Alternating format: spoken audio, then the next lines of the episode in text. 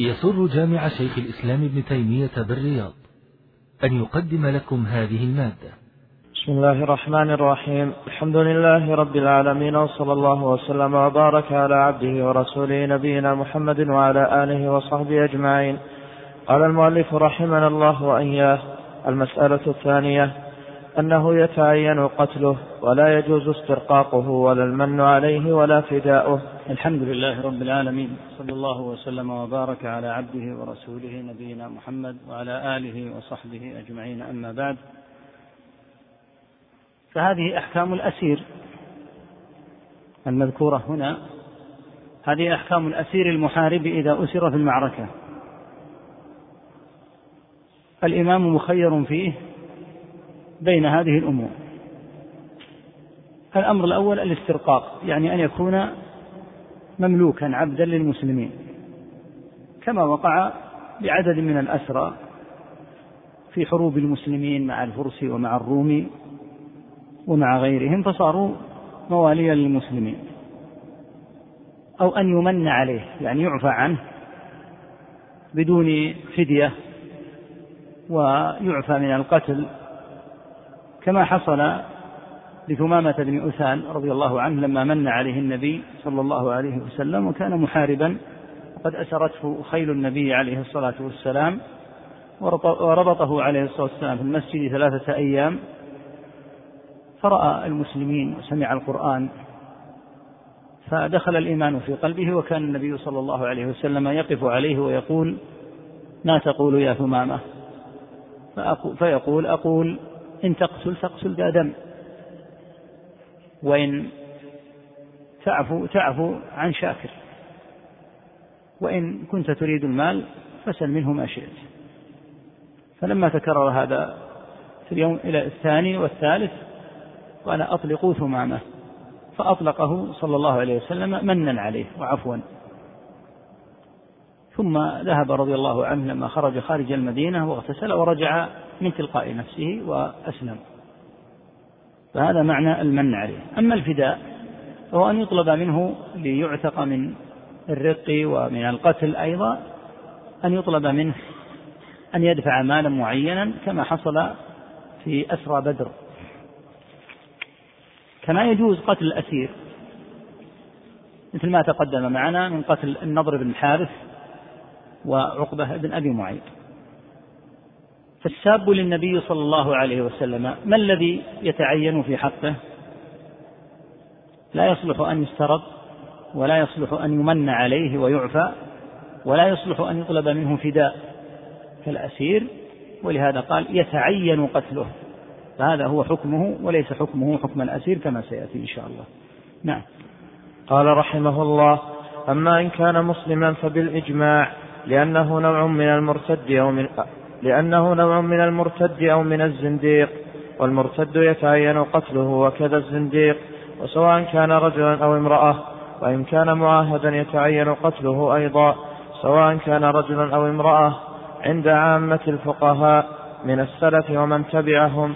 وقد تقدم قول ابن المنذر رحمه الله أجمع عوام أهل العلم على أن على من سب النبي صلى الله عليه وسلم القتل وممن قاله مالك والليث وأحمد وإسحاق وهو مذهب الشافعي وحكي عن النعمان لا يقتل الذمي وهذا اللفظ دليل على وجوب قتله عند عامة العلماء ولقتله مأخذان أحدهما انتقاض عهده والثاني أنه حد من الحدود وهو قول فقهاء الحديث.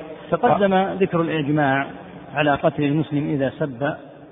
لأنه إما أن يكون مرتدا فحكمه حكم المرتد والمرتد يقتل. لأن النبي عليه الصلاة والسلام يقول من بدل دينه فاقتلوه.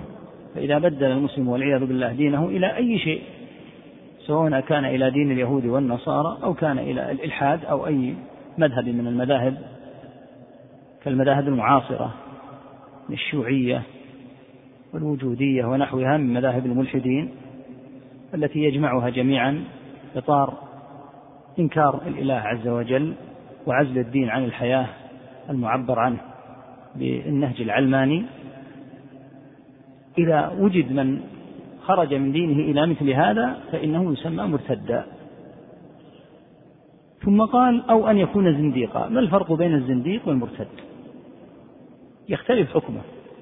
المرتد يكون مسلما ثم يتلبس بناقض من النواقض فيرتد. هذا يستتاب. ويطلب منه أن يعود عما وقع فيه من الردة فإن تاب قبل ذلك منه وحقن دمه. الزنديق اختلف أهل العلم فيه. وذلك أن الزنديق هو الذي لم يسلم أصلا ولكن أظهر الإسلام نفاقا. فهذا يرى مالك رحمه الله وأهل المدينة أنه لا يستتاب أصلا. وحكمه يختلف عن حكم المرتد لأن المرتد من المسلمين وتلبس بالناقض. يقول أما هذا الزنديق فهو أصلا كذب في دعواه أنه مسلم. ولهذا يرى مالك رحمه الله وأهل المدينة أنه لا يستتاب لأنه كذب علينا في ادعاء الإسلام فإذا عرضنا عليه التوبة سيكذب وسيقول ويقول سأتوب. وقال آخرون من أهل العلم بل يستتاب الزنديق والمرتد معا. فهذا وجه كونه يقول هنا إما أن يكون مرتدا أو أن يكون زنديقا. أما المعاهد ففصل الكلام فيه كثيرا فيما تقدم وقتله قلنا إنه لنقضه العهد. ولأن الساب أيضا حده المقرر شرعا هو القتل لا التعزير. التعزير قد يكون بسجن قد يكون بجلد ونحو ذلك. لكن إذا قلنا إن حده هو القتل تعين قتله ولا يجوز الاكتفاء بسجنه أو جلده. وعلى هذا فلا يسترق الذمي ولا يفدى ولا يمن عليه بل يتعين قتله وهو موضوع المسألة. نعم. قال رحمه الله قال ابن راهوية إن أظهروا السب قتلوا وأخطأ من قال ما هم فيه من الشرك أعظم من سب النبي صلى الله عليه وسلم؟ قال إسحاق يقتلون لأنه نقض للعهد وكذلك فعل عمر بن عبد العزيز فلا شبهة في ذلك. وقد قتل ابن عمر رضي الله عنهما الراهب الذي سب النبي صلى الله عليه وسلم وقال ما على هذا صالحناهم. وكذلك نص الإمام أحمد على وجوب قتله وانتقاض عهده وتقدم بعض نصوصه. وكذلك نص عامة أصحابه ذكروه بخصوصه في مواضع وذكروه أيضا في جملة ناقض العهد. ثم المتقدمون وطوائف من المتأخرين قالوا يتعين قتله وقتل غيره من ناقض العهد كما دل عليه كلام أحمد. وذكر طوائف منهم أن الإمام يخير في من نقض العهد من أهل الذمة كما يخير في الأسير. فدخل هذا الساب في عموم الكلام.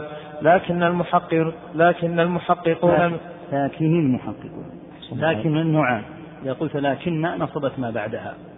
فإذا قلت لكن المخففة الذي بعدها مرفوع. نعم. الله عليكم. لكن المحققون منهم كالقاضي وغيره قيد ذلك بغير الساب وأما الساب فيتعين قتله. فأما أن لا يحكى في تعين قتله خلاف لكون الذين أطلقوا في موضع قيدوه في موضع آخر بأن الساب يتعين بأن الساب يتعين قتله. فهو غير داخل في العموم أو يحكى فيه وجه ضعيف لأن الذين قالوا به في موضع نصوا على خلافه في موضع آخر. أما ما يتعلق بخبر ابن عمر رضي الله عنهما فمر معنا وهو أنه قال لو سمعته لقتلته الذي يظهر أنه ما قتله لكن قال لو سمعته لقتلته ما على هذا صالحناهم. إذا نقض الذمي العهد فلا يخلو إما أن ينقضه بسب للنبي صلى الله عليه وسلم والطعن في دين الإسلام أو أن ينقضه بناقض آخر. فهل يعفى عنه؟ تقدم أن النبي عليه الصلاة والسلام عفى عن بني قريظة لما نقضوا العهد. ثم لما كرروها ثانية قتلهم عليه الصلاة والسلام بعد غزوة الأحزاب. تأتيك هذه العبارة. ما هم فيه من الشرك أعظم من سب النبي صلى الله عليه وسلم. ما المراد بها؟ المراد بها أن صالحنا أهل الكتاب هؤلاء مع أننا نعلم أنهم يشركون بالله ويزعمون أن الله ثالث ثلاثة أو أن المسيح ابن الله أو أن العزير ابن الله ونحو ذلك. بل حتى المجوس الذين يعبدون النار تؤخذ منهم الجزية مع علمنا بأنهم يعبدون النار. فيقول بعض أهل العلم الشرك الذي هم فيه أكبر بكثير من مجرد سب النبي صلى الله عليه وسلم. ومع ذلك أعطيناهم العهد مع تلبسهم بالشرك الأكبر الصريح. فكيف لا يؤخذون ويعاقبون على الشرك وهو أعظم ويعاقبون على السب للنبي صلى الله عليه وسلم أو الطعن في دين الإسلام؟ ونحن قد أعطيناهم العهد. هذا الكلام ليس بسليم وهو بعيد عن التحقيق. لأن المنهي عنه فيما يتعلق بأهل الكتاب أن يظهروا السب كما تقدم. أن ما خفي فشأنه آخر. لا ندخل فيه نحن. ما داموا يعملونه عمل الصاغر الذليل المستخفي. أما القول بأن الحكم في من نقض العهد كالقول في الأسير الحربي على التخيير السابق الذي ذكرناه من جهة أنه يصح أن يفدى أو يمن عليه. فالذين قالوا هذا القول في موضع الذين أطلقوا هذا القول في أن حكمه حكم الأسير استثنوا من نقض العهد ما إذا سب النبي صلى الله عليه وسلم. ولهذا تكون المسألة كما ذكر شيخ الإسلام لما قالوا إنه يستثنى السب للنبي صلى الله عليه وسلم ويتحتم قتله ثم حكمه حكم الأسير. قال شيخ الإسلام إذا يصح أن يقال لا خلاف في تحتم قتل الساب لأن الذين أطلقوا أن ناقض العهد حكمه حكم الأسير استثنوا الذي سب النبي صلى الله عليه وسلم وطعن في الدين. أو أن يقال إن استثناء الساب ضعيف. لماذا هو ضعيف؟ لاختلاف قول من مال إليه حيث قرره في موضع وقال إنه يستثنى من تحتم القتل وأن حكمه حكم الأسير قال هذا في موضع. لكن في موضع آخر قالوا إنه إن سب نقض عهده. فكأن القول لم يتحرر يعني صاحب هذا القول لم يحرره. لأنه في موضع يقول إنه إن حكم الساب داخل في عموم نقض العهد. وتارة في ذكر النواقض يقول لا ناقض. في في ذكر ما ينقض العهد يقول لا إذا سب النبي صلى الله عليه وسلم انتقض عهده. وهذا يعني أن هذا القول لم يتحرر عند قائله ولهذا اضطرب في ذكره في موضع والقول بضده في موضع آخر. فالصحيح أن الساب يتحتم قتله ولا يجوز إلمن عليه ولا فداؤه ولا استرقاقه نعم. قال رحمه الله واختلف أصحاب واختلف أصحاب الشافعي أيضا فمنهم من قال يتعين قتله ومنهم من ذكر الخلاف وقال هو كغيره والصحيح جواز قتله. قالوا ويكون كالأسير يجب على الإمام أن يفعل فيه الأصلح. وكلام الشافعي يقتضي أن الناقض حكمه حكم الحرب. وفي موضع أمر بقتله عينا من غير تخيير. وأما أبو حنيفة فلا تجيء هذه المسألة على أصله إذ أصله لا ينتقض عهد أهل الذمة إلا أن يكونوا أهل شوكة ومنعة فيمتنعون بذلك على الإمام فلا يمكنه إجراء أحكامنا عليهم ومذهب مالك لا ينتقض عهدهم إلا أن يخرجوا ممتنعين منا. مانعين للجزية؟ إلا أن يخرجوا؟ ومذهب مالك لا ينتقض عهدهم إلا أن يخرجوا ممتنعين منا نعم. مانعين للجزية من غير ظلم أو يلحقوا بدار الحرب لكن, لكن مالكا يوجب قتل ساب الرسول صلى الله عليه وسلم عينا وقال إذا استكره الذمي مسلمة على الزنا قتل إن كانت حرة وإن كانت أمة عوقب العقوبة الشديدة فشاتم الرسول صلى الله عليه وسلم يتعين قتله كما نص عليه الآئمة. أما على قول من يقول يتعين قتل كل من نقض العهد وهو في أيدينا أو يتعين قتل كل ناقض للعهد بما فيه ضرر على المسلمين وآذى كما ذكرناه من مذهب الإمام أحمد. وكما دل عليه كلام الشافعي أو يقول يتعين قتل من نقض العهد بالسب يتعين قتل يتعين قتل من نقض العهد بالسب الرسول وحده. يتعين قتل من نقض العهد بسب الرسول وحده كما ذكره القاضي أو كم وكما ذكره طائفة من أصحاب الشافعي وكما نص عليه عامة الذين ذكروا في نواقض العهد. وذكروا أن الإمام يتخير في من نقض العهد على سبيل الإجمال فإنهم ذكروا في مواضع أخر أنه يقتل من غير تخيير فظاهر. وأما على قول من يقول إن كل ناقض للعهد يتخير فيه الإمام. فقد ذكرنا أنهم قالوا إنه يستوفي منه الحقوق كالقتل والحد والتعزير لأن عقد الذمة على أن تجري أحكامنا عليهم وهذه أحكامنا. ثم إذا استوفينا فالإمام مخير فيه كالأسير. وعلى هذا القول فيمكنهم القول بقتل الساب حدا من الحدود كما لو نقض بزنا أو قطع طريق. فإنه يقتل بذلك إن أوجب القتل بل قد يقتل الذمي حدا من الحدود وإن لم ينتقض عهده كما لو قتل ذميا. ومذهب مالك يمكن توجيهه على هذا الوجه إن كان فيهم من يقول لم ينتقض عهده. وبالجملة فالقول بأن الإمام يتخير فيه إنما يدل عليه عموم كلام بعض الفقهاء أو إطلاقه وكذلك قولهم إنه يلحق بدار الحرب وأخذ المذاهب من الإطلاقات يجر إلى غلط عظيم وأخذ المذاهب من الإطلاقات يجر إلى غلط عليهم بل لا بد من أخذ ذلك من كلامهم المفسر.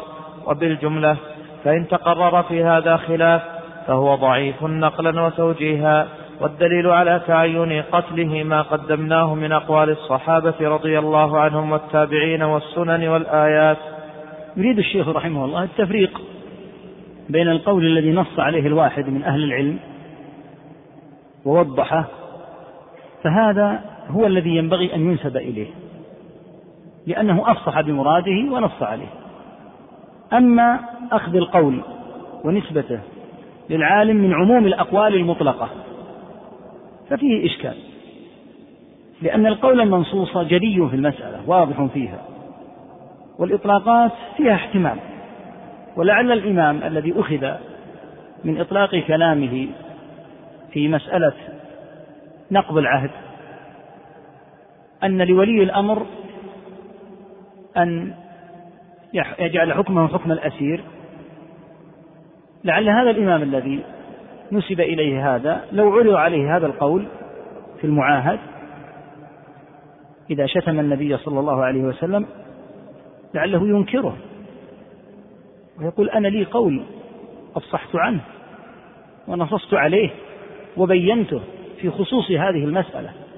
وأنتم تأخذون الكلام من إطلاقات عامة وأنا بشر يرد على كلامي ألا يكون أن يكون فيه إجمال في الموضع العام. عندكم الموضع المنصوص بقتل الساب. نصصت عليه بنفسي. فتأخذون قولا تنسبونه إلي من عموم إطلاقات أطلقتها. ثم ذكر الشيخ رحمه الله أنه إذا وجد خلاف في قتل المعاهد إذا سب النبي عليه الصلاة والسلام فإنه خلاف ضعيف. سواء من جهة الدليل الدال على وجوب قتله فيما سبق عرضه من نصوص القرآن والسنة وإجماع الصحابة رضي الله عنهم والاعتبار أو من جهة توجيه القول نفسه. فمالك رحمه الله مثلا أطلق أن أهل الذمة لا ينتقض عهدهم إلا إذا امتنعوا منا بأن منعوا الجزية دون أن يقع عليهم منا مظلمة أو أن يلحقوا بدار الحرب. قال هنا ينتقض عهدهم. لاحظوا الآن الإطلاق. لكن بخصوص سب النبي صلى الله عليه وسلم نص مالك على قتل الذمي إذا فعله. بل نص على أنه لو استكره مسلمة على الزنا يعني اغتصبها.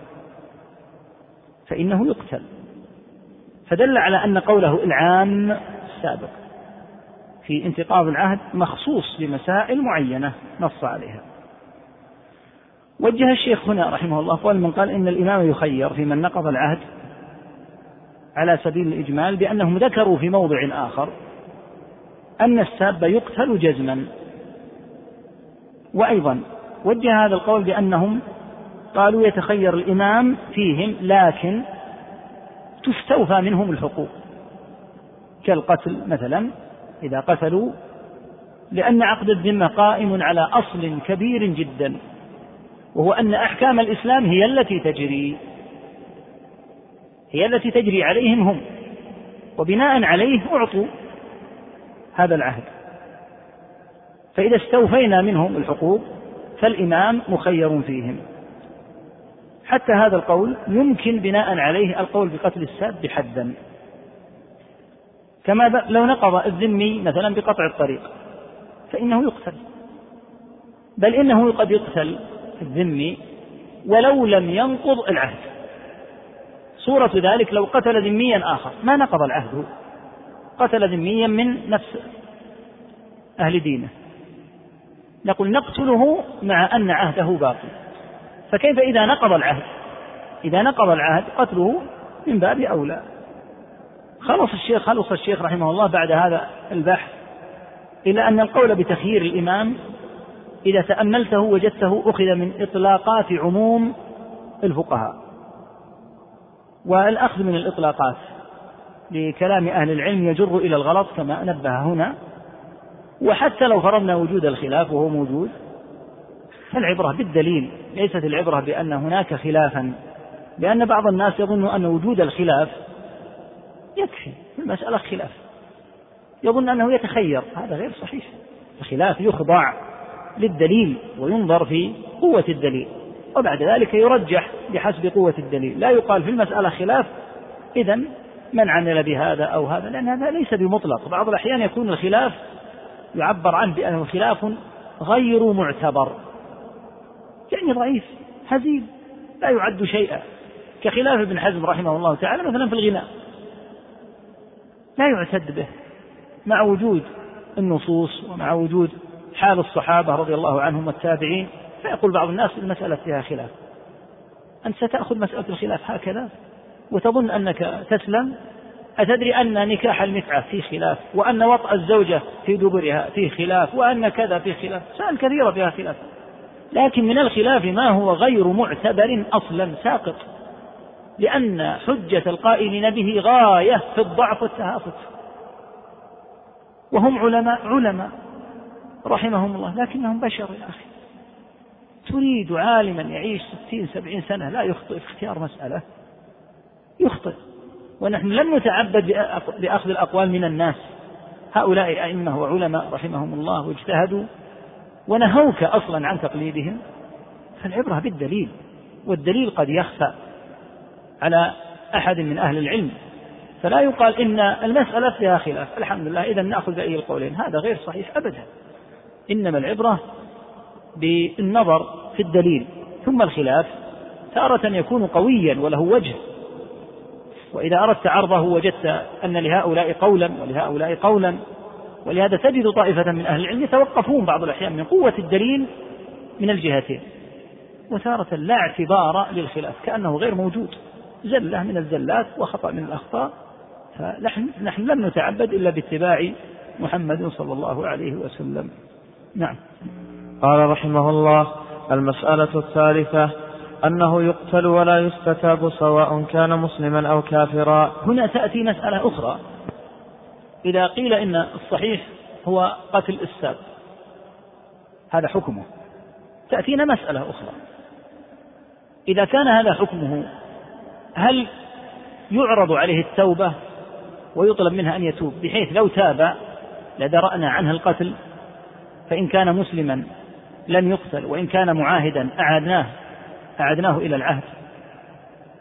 هذه المسألة غير المسألة السابقة. المسألة السابقة تؤكد لك تحتم قتله يجب قتله. فإذا قلنا الراجح قتله وهذا حكمه وهذا حده هل إذا وقع في هذا نعرض عليه التوبة؟ أو لو طلب هو أن يعفى عنه وقال أخطأت وأنا أتوب إلى الله مما وقع مني هل يسمع منه بحيث تقبل توبته أو لا. فهذه مسألة وتلك مسألة أخرى. نعم. قال رحمه الله قال الإمام أحمد كل من شتم النبي صلى الله عليه وسلم مسلما كان أو كافرا فعليه القتل وأرى أن يقتل ولا يستتاب. تقدم مرارا أن أحمد رحمه الله يعمم الحكم بقتل الساب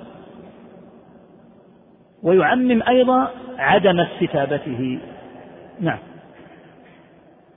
قال رحمه الله مع نصه أنه مرتد إن كان مسلما وأنه ناقض للعهد إن كان ذميا وكذلك أطلق غالب أصحابه أنه يقتل ولم يذكر استتابه.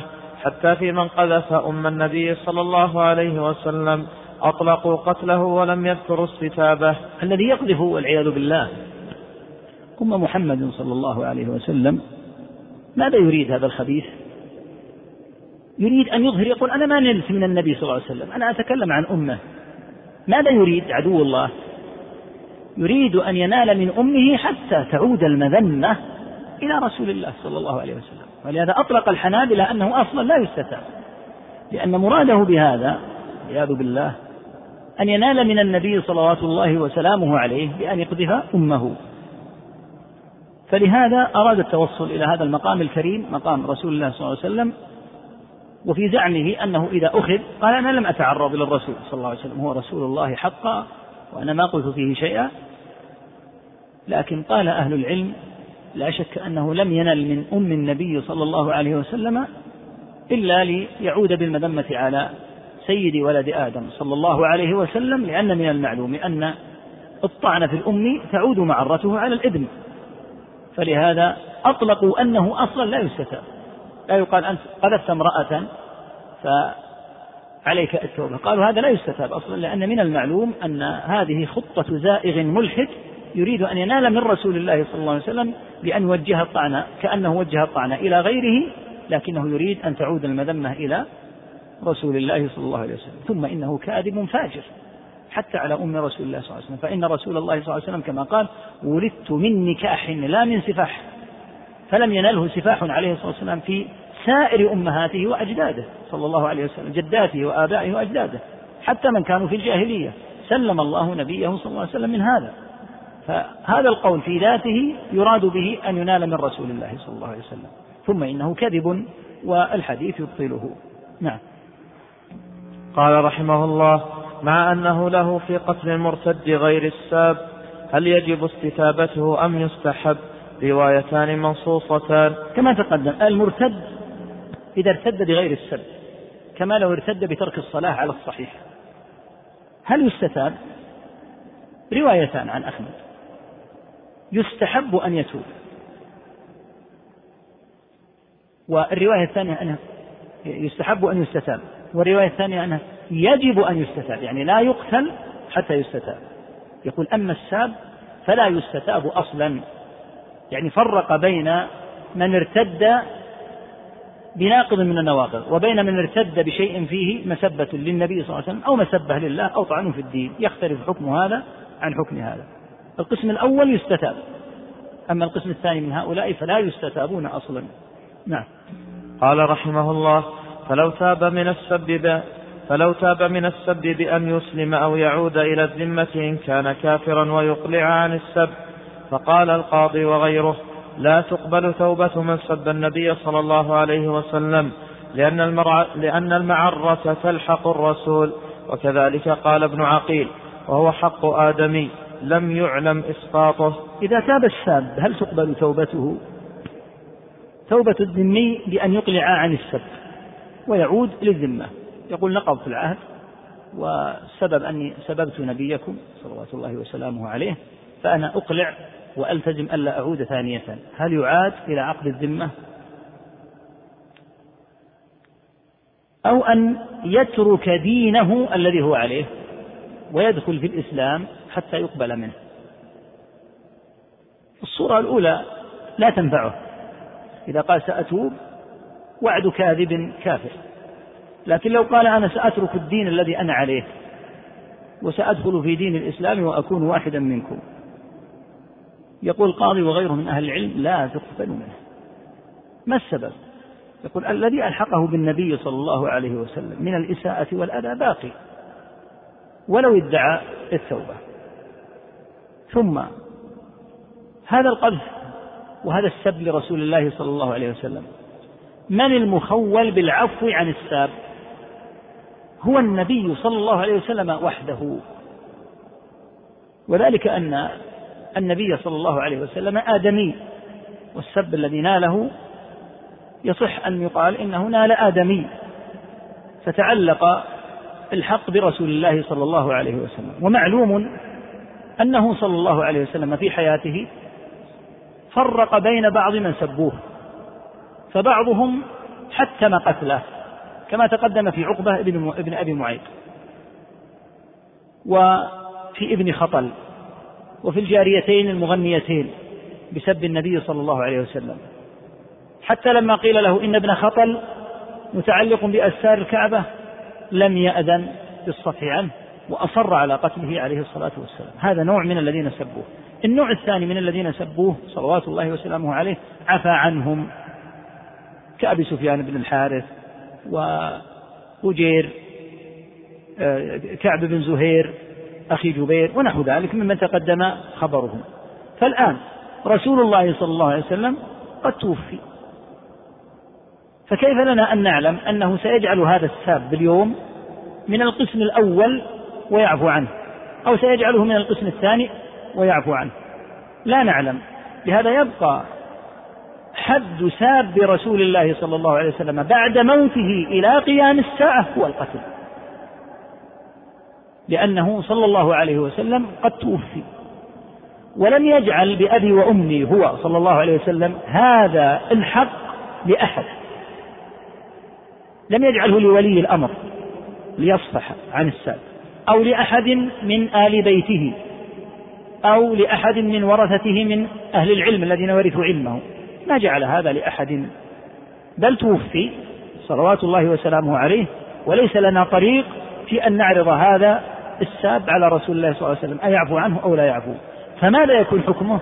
يكون حكمه القتل حتما إلى قيام الساعة. ولا شك أن هذا فيه صيانة لجناب رسول الله صلى الله عليه وسلم وفيه تخويف عظيم لكل من يفكر أدنى تفكير من النيل بالنبي صلى الله عليه وسلم. لأن بعض الزنادقة ماذا يفعل؟ يقول دعني أقل هذا الشعر. ودعه ينتشر. ودع هذا النوع من السخرية أو هذا التصوير والرسم لرسول الله صلى الله عليه وسلم. دعه ينتشر. فإذا أمسكوا بي قلت تبت. إذا علم أنه إن أمسك به قتل كف ولم يجرؤ. أما إذا قيل إنه سيعفى عنك قال دع هذا الشعر ينتشر ويفشو في الآفاق. فبعد ذلك أقول إني أتوب وإني أستغفر الله وإني عدت صرت أصلي وإني نادم وإني وقد يضع لك شعر ينقض شعره السابق لأن من شأن الزنادقة هكذا. حتى يحسم الباب. قال لو كان رسول الله صلى الله عليه وسلم حيا لعرضنا عليه أمرك. أما وقد مات فالأمة قال الله في حقها إلا تنصروه فقد نصره الله إذ أخرجه الذين كفروا ثاني اثنين. فيتعين على الأمة. حكاما ومحكومين أن ينصروا رسول الله صلى الله عليه وسلم. ولا يكون نصره من سابه إلا بإبانة رقبته بالسيف. وبذلك تضبط الأمور ويكون مقام رسول الله صلى الله عليه وسلم في المسلمين بالمقام العزيز. ولا تكون بلاد المسلمين كبلاد الهمج والفوضويين في الغرب وغيره ينالون من عيسى ومن موسى ومن محمد صلى الله عليه وسلم. لا. هذه بلاد إسلام. على من دخلها من المعاهدين وعلى من كان فيها من المسلمين أن يعلم أن مقام رسول الله صلى الله عليه وسلم بالمقام الكريم العزيز الشريف. وأن بلاد التسيب والفوضى والعبث المسماة ببلاد الحرية وهي بلاد الهمجية والفوضى تلك أوضاع أخرى. أعراضهم عقائدهم هذه أمور خاصة بهم. فإذا أتيت في بلاد الإسلام فاضبط أمورك مسلما كنت أو معاهدا. هنا ينضبط الوضع ويقف الناس عند حدهم. أما إذا استسمح في مثل هذه الأمور أفشي المنكر. ويأتينا أنه قد يفشو بالشعر والشعر شأنه خطير لأنه ينتشر يقول شيخ الإسلام ينتشر ويبقى أيضا يستمر على مدار الأجيال. فلهذا القول الصحيح أنه يتحتم قتله ذميا كان أو مسلما. تاب أو لم يتوب. نعم. قال رحمه الله قال عامة الأصحاب لا تقبل توبته بل يقتل ولو تاب. خلافا لأبي حنيفة والشافعي في قولهما إن كان مسلما يستتاب فإن تاب وإلا قتل وإن كان ذميا. فقال أبو حنيفة لا ينتقض عهده. واختلف أصحاب الشافعي فيه. قال الشريف في الإرشاد وهو ممن يعتمد نقله. من سب النبي صلى الله عليه وسلم قتل ولم يستتب ومن سبه من أهل الذمة قتل وإن أسلم. وقال أبو علي بن البناء في الخصال من سب النبي صلى الله عليه وسلم وجب قتله ولا تقبل توبته وإن كان كافرا فأسلم. فالصحيح من المذهب أنه يقتل أيضا ولا يستتاب ومذهب مالك كمذهبنا. وعامة هؤلاء لم يذكروا خلافا في وجوب قتل المسلم والكافر وأنه لا يسقط بالتوبة من إسلام وغيره. هذا مذهب عامة الحنابلة وهو أقوى المذاهب في هذا. وهذه حقيقة من مزايا المذهب الحنبلي في مثل هذه المسألة أن فيه صرامة شديدة على ساب النبي صلى الله عليه وسلم إلى الحد الذي لا يرى فيه له توبة. وإذا تاب لا تقبل منه التوبة. وإن صدق في توبته فهذا بينه وبين الله. أما في الحكم فإنه لا يسمع له ولا يقبل منه مثل هذا. الشافعي رحمه الله تعالى وأبو حنيفة رحمة الله عليهما يريان أن المسلم يستتاب من السب فإن تاب وإلا قتل. أما الذمي فأبو حنيفة يقول لا ينتقض عهده. لا شك أن هذا في خطورة الحقيقة. وإن قال به إمام جليل كهذا إذا قيل إنه لا ينتقض عهده فمعنى ذلك أنه قد ينفتح الباب لأهل الذمة ليقولوا في جنابه صلى الله عليه وسلم ما قالوا. وأهل الذمة كما قلنا مرات عديدة قد ألزمهم الله الصغار بحيث لو سبك أنت الذمي لكان هذا لا نقول نقضا للعهد لكان تعديا أنت ما أعطيت العهد حتى تؤذي أهل الإسلام ولهذا يؤخذ عليهم أن لا يؤذوا المسلمين. فكيف إذا آذانا في نبينا صلى الله عليه وسلم؟ فهذه هي الأقوال كما سمعت واختلف الشافعية فيه. تقدم أن الشافعي رحمه الله يقول بقتل الذمي ونقض عهده إذا سب. لكن المسألة في ماذا؟ في الاستتابة. مضى الكلام على هذه المسألة عند شرحها في المسألة الأولى في الصفحة الثامنة في السابق فما نعيد إطالتها. مذهب مالك رحمه الله قوي جدا أيضا وهذه مزايا الإمام مالك رحمه الله في مثل هذه المسائل فإنه مذهب صارم للغاية. لأن الرحمة مع الزنديق والمرتد المتعلق بجناب رب العالمين وجناب رسول الله صلى الله عليه وسلم الحقيقة أنها لا وجه لها وأنها تفتح على الناس أبوابا في غاية الخطورة. فقلنا إن العبرة ليست بأن ينصر مذهب أحمد ولا مذهب الشافعي أو مذهب أبي حنيفة أو مذهب مالك العبرة بالدليل والنظر فيما أورده الشيخ سابقا من أدلة القرآن وأدلة السنة وإجماع الصحابة رضي الله تعالى عنهم وأرضاهم والاعتبار الذي ذكره. فمذهب مالك في هذه المسألة كمذهب أحمد ولهذا تجد أن مذهب مالك ومذهب أحمد في هذه المسائل أقوى من غيرهما. رحم الله الجميع من أئمة الإسلام هكذا اجتهدوا والعبرة كما هو معلوم بالدليل. نعم. قال رحمه الله وقال القاضي في الجامع الصغير من سب النبي صلى الله عليه وسلم قتل ولم تقبل توبته فإن كان كافرا فأسلم ففي روايتان.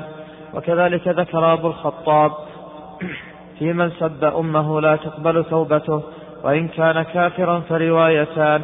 وحكى بعض أصحابنا رواية أن المسلم تقبل توبته أيضا في رواية بأن يسلم ويرجع عن السب كذا ذكره أبو الخطاب في الهداية ومن احتذى حذوه من المتأخرين.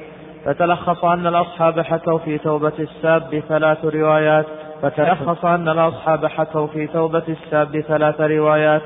لا تقبل وهي المنصورة تقبل الثالثة. الفرق بين الكافر والمسلم فتقبل توبة الكافر دون المسلم وتوبة الذمي. إذا قلنا تقبل هو أن يسلم فأما إن أقلع وطلب عقد الذمة ثانيا لم يعصم رواية واحدة كما تقدم. تأتي هنا مسألة مرتبطة بما تقدم وهي مسألة الكافر الساب إذا أسلم. هل تقبل هل تقبل توبته؟ وكذا المسلم الساب. لاحظ الفرق بين كلام المتأخرين وبين كلام أئمة وبين كلام إمام المذهب. وهذه مسألة ينبغي أن يتفطن لها طالب العلم جدا. في بعض الأحيان يكون القول المنصوص عن الإمام على خلاف ما قرره المتأخرون. فعند نسبة القول إلى الإمام يأتي بعض الناس فيقول مذهب الحنابلة كذا مذهب الشافعية كذا. المفترض أن يفرق. فيقول مذهب أحمد كذا وخالفه المتأخرون أو بعض المتأخرين. مذهب الشافعي كذا وخالفه من المتأخرين منهم فلان وفلان. أسوأ من هذا وأصعب بكثير أن يكون للإمام قول منصوص ثم ينسب للإمام قول المتأخرين من أصحابه. مثلا الشافعي رحمه الله تعالى في الأم نص على مسائل بنفسه. اختار بعض المتأخرين من أصحابه قولا على خلاف ما نص عليه. فيجيء الذي لا يضبط الأقوال فيقول قال الشافعي كذا مع أنه ما قالها الشافعي. قال المتأخرون من أصحابه والذي نص عليه الإمام في كتابه خلاف ما عليه المتأخرون. ولهذا لما أراد الشيخ هنا أن يذكر الموجود في الروايات في المذهب الحنبلي قال عبارة دقيقة فتلخص أن الأصحاب يعني أصحابه من الحنابلة حكوا في توبة الساب بثلاث روايات. في أول الكلام يقول المنصوص عن أحمد كفر الساب وعدم قبول توبته. بينما هنا صار عندنا ثلاث روايات. إذ قد يختار بعض المتأخرين قد يختار رواية قد يختار قولا على خلاف ما عليه الإمام. هل تقبل توبة من سب عند الحنابلة هذه الروايات الثلاث؟ أما الرواية الأولى فهي الصحيحة وهي المرجحة وهي المنصورة. عندهم أن توبة الساب لا تقبل أصلا. الرواية الثانية أنها تقبل. الرواية الثالثة التسويق بين توبة الكافر وتوبة المسلم. فالكافر قالوا تقبل توبته. وما معنى توبته؟ أن يترك دينه ويسلم ليجب الإسلام هذا الخزي الذي وقع فيه وذنبه الشنيع. أما لو طلب أن يسامح الذمي ويعاد لعقد الذمة باقيا على ذمته لم يقبل عند الحنابلة رواية واحدة. إذا طلب العود إلى عقد الذمة بعد أن نقضه مع تلبسه بالسب قالوا لا يقبل نهائيا. لكن الكلام لو طلب التوبة بالدخول في الإسلام ما أحد يمنعه من الدخول في الإسلام. ما يقال لا لا تدخل الإسلام. لكن يقال وإن أسلمت لن تنجو من القتل. لأن هذا حد قد لزمك. أما المسلم إذا سب ثم طلب التوبة فلا يقبل منه. هذا الصحيح. إن صدق في توبته كما تقدم فهذا بينه وبين الله. أما في الدنيا فيقتل حتما. مثاله قاطع الطريق. إذا قبضنا عليه وهو يقطع الطريق. لم يأتي ويسلم نفسه لأن الله فرق. إلا الذين تابوا من قبل أن تقدروا عليهم. فإذا تاب قبل القدرة عليه فحاله يختلف عن حاله إذا إذا قبضنا عليه ثم تاب. قاطع الطريق تحتم قتله لأنه قتل وأخاف السبيل. لما قبض عليه وتأمل الحال الذي سيصير إليه وأنه سيقتل ندم أشد الندم على ما وقع منه وقرر أن يتوب. هل تنفعه التوبة؟ نعم تنفعه في القيامة. أما في الدنيا فلا تنفعه. فلاحظ أن التوبة وجدت ولم تنفع في الحكم لهذا المسلم القاطع الطريق. وهكذا الزاني والسارق. إذا قبض عليهما وقد تلبسا بالزنا أو السرقة. ثم بعد أن أعد لإقام الحد عليهم ندم على ما وقع منهما أشد الندم وصدق صدوقا صدقا حقيقيا في توبتهما وربما تحسن من وضعهما وإقبالهما على الله. نقطع يد السارق أو لا نقطعها؟ نقطعها. وإن تاب وإن تاب. لأن سرقته التي وقعت منه لا ترتفع إذا تاب. وهكذا الزاني. لو أنه تاب لا يرتفع الزنا بخلاف ما إذا تاب قبل أن نقدر عليه. يعني السارق لو أنه تاب فيما بينه وبين الله. نقول أعد المسروق الذي سرقته واستتر بستر الله تبارك وتعالى. يقول هل أسلم نفسي لتقطع يدي؟ لا لا تسلم نفسك لأن لم نقدر عليك. تبت فيما بينك وبين الله وسرقتك يمكن أن تعيدها. وكذلك حتى الزاني. ففرق بين ما إذا قبض على الشخص وبين ما إذا تاب فيما بينه وبين الله. هذا الفرق في هذه المسألة. وبه يتضح حكم التائب إذا سب. إذا سب سبك وشعرك الذي انتشر الآن في الآفاق أو الصور التي رسمتها عياذا بالله تستهزئ فيها برسول الله صلى الله عليه وسلم ورآها الملايين من الناس. هذه خطيئة. لا يمكن أن ترتفع إذا قلت أستغفر الله وتمحى من الوجود بقيت.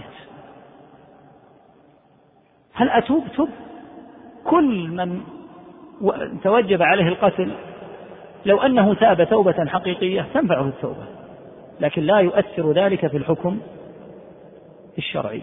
نعم. قال رحمه الله وعلى قولنا يخير فيه كالأسير فتشرع استتابته بالعود إلى الذمة لكن لا تجب هذه الاستتابة رواية واحدة.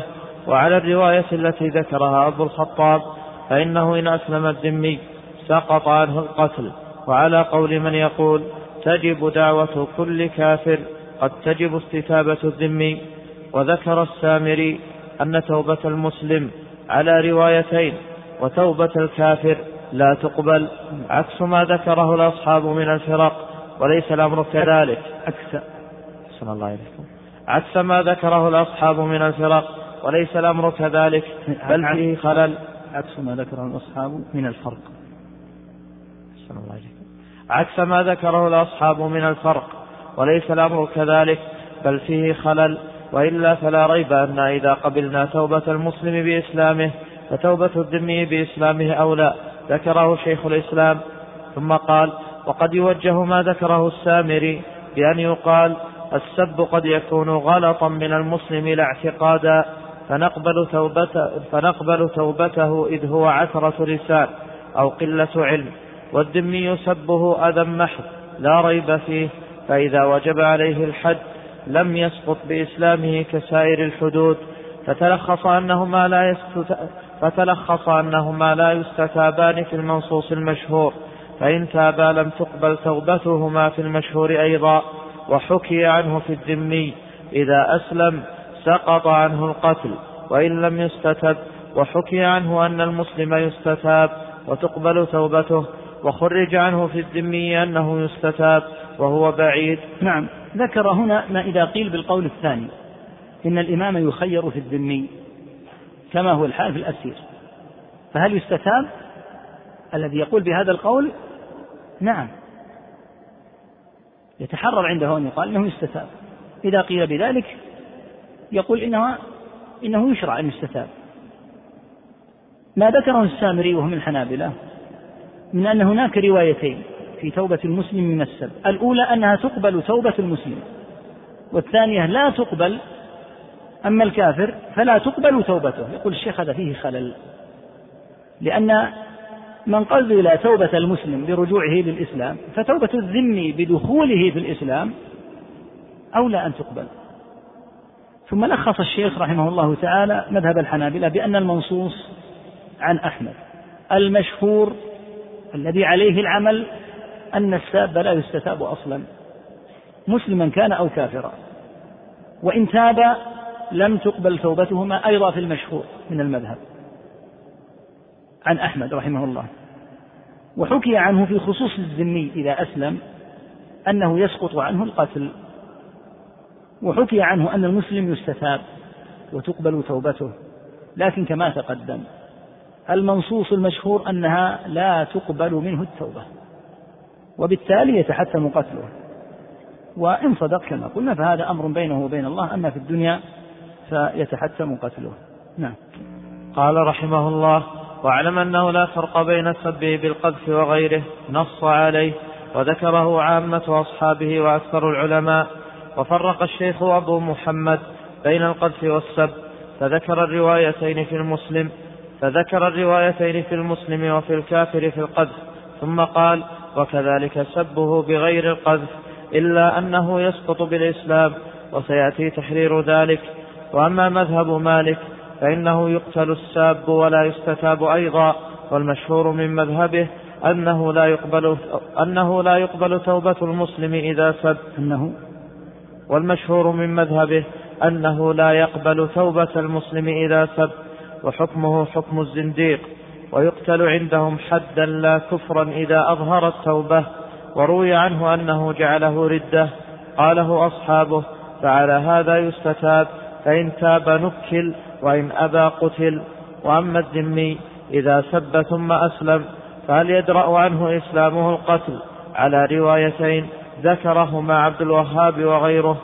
وأما مذهب الشافعي لو كان السب لنبي الله صلى الله عليه وسلم بالقذف نعوذ بالله من حال أهل الزغي والضلال.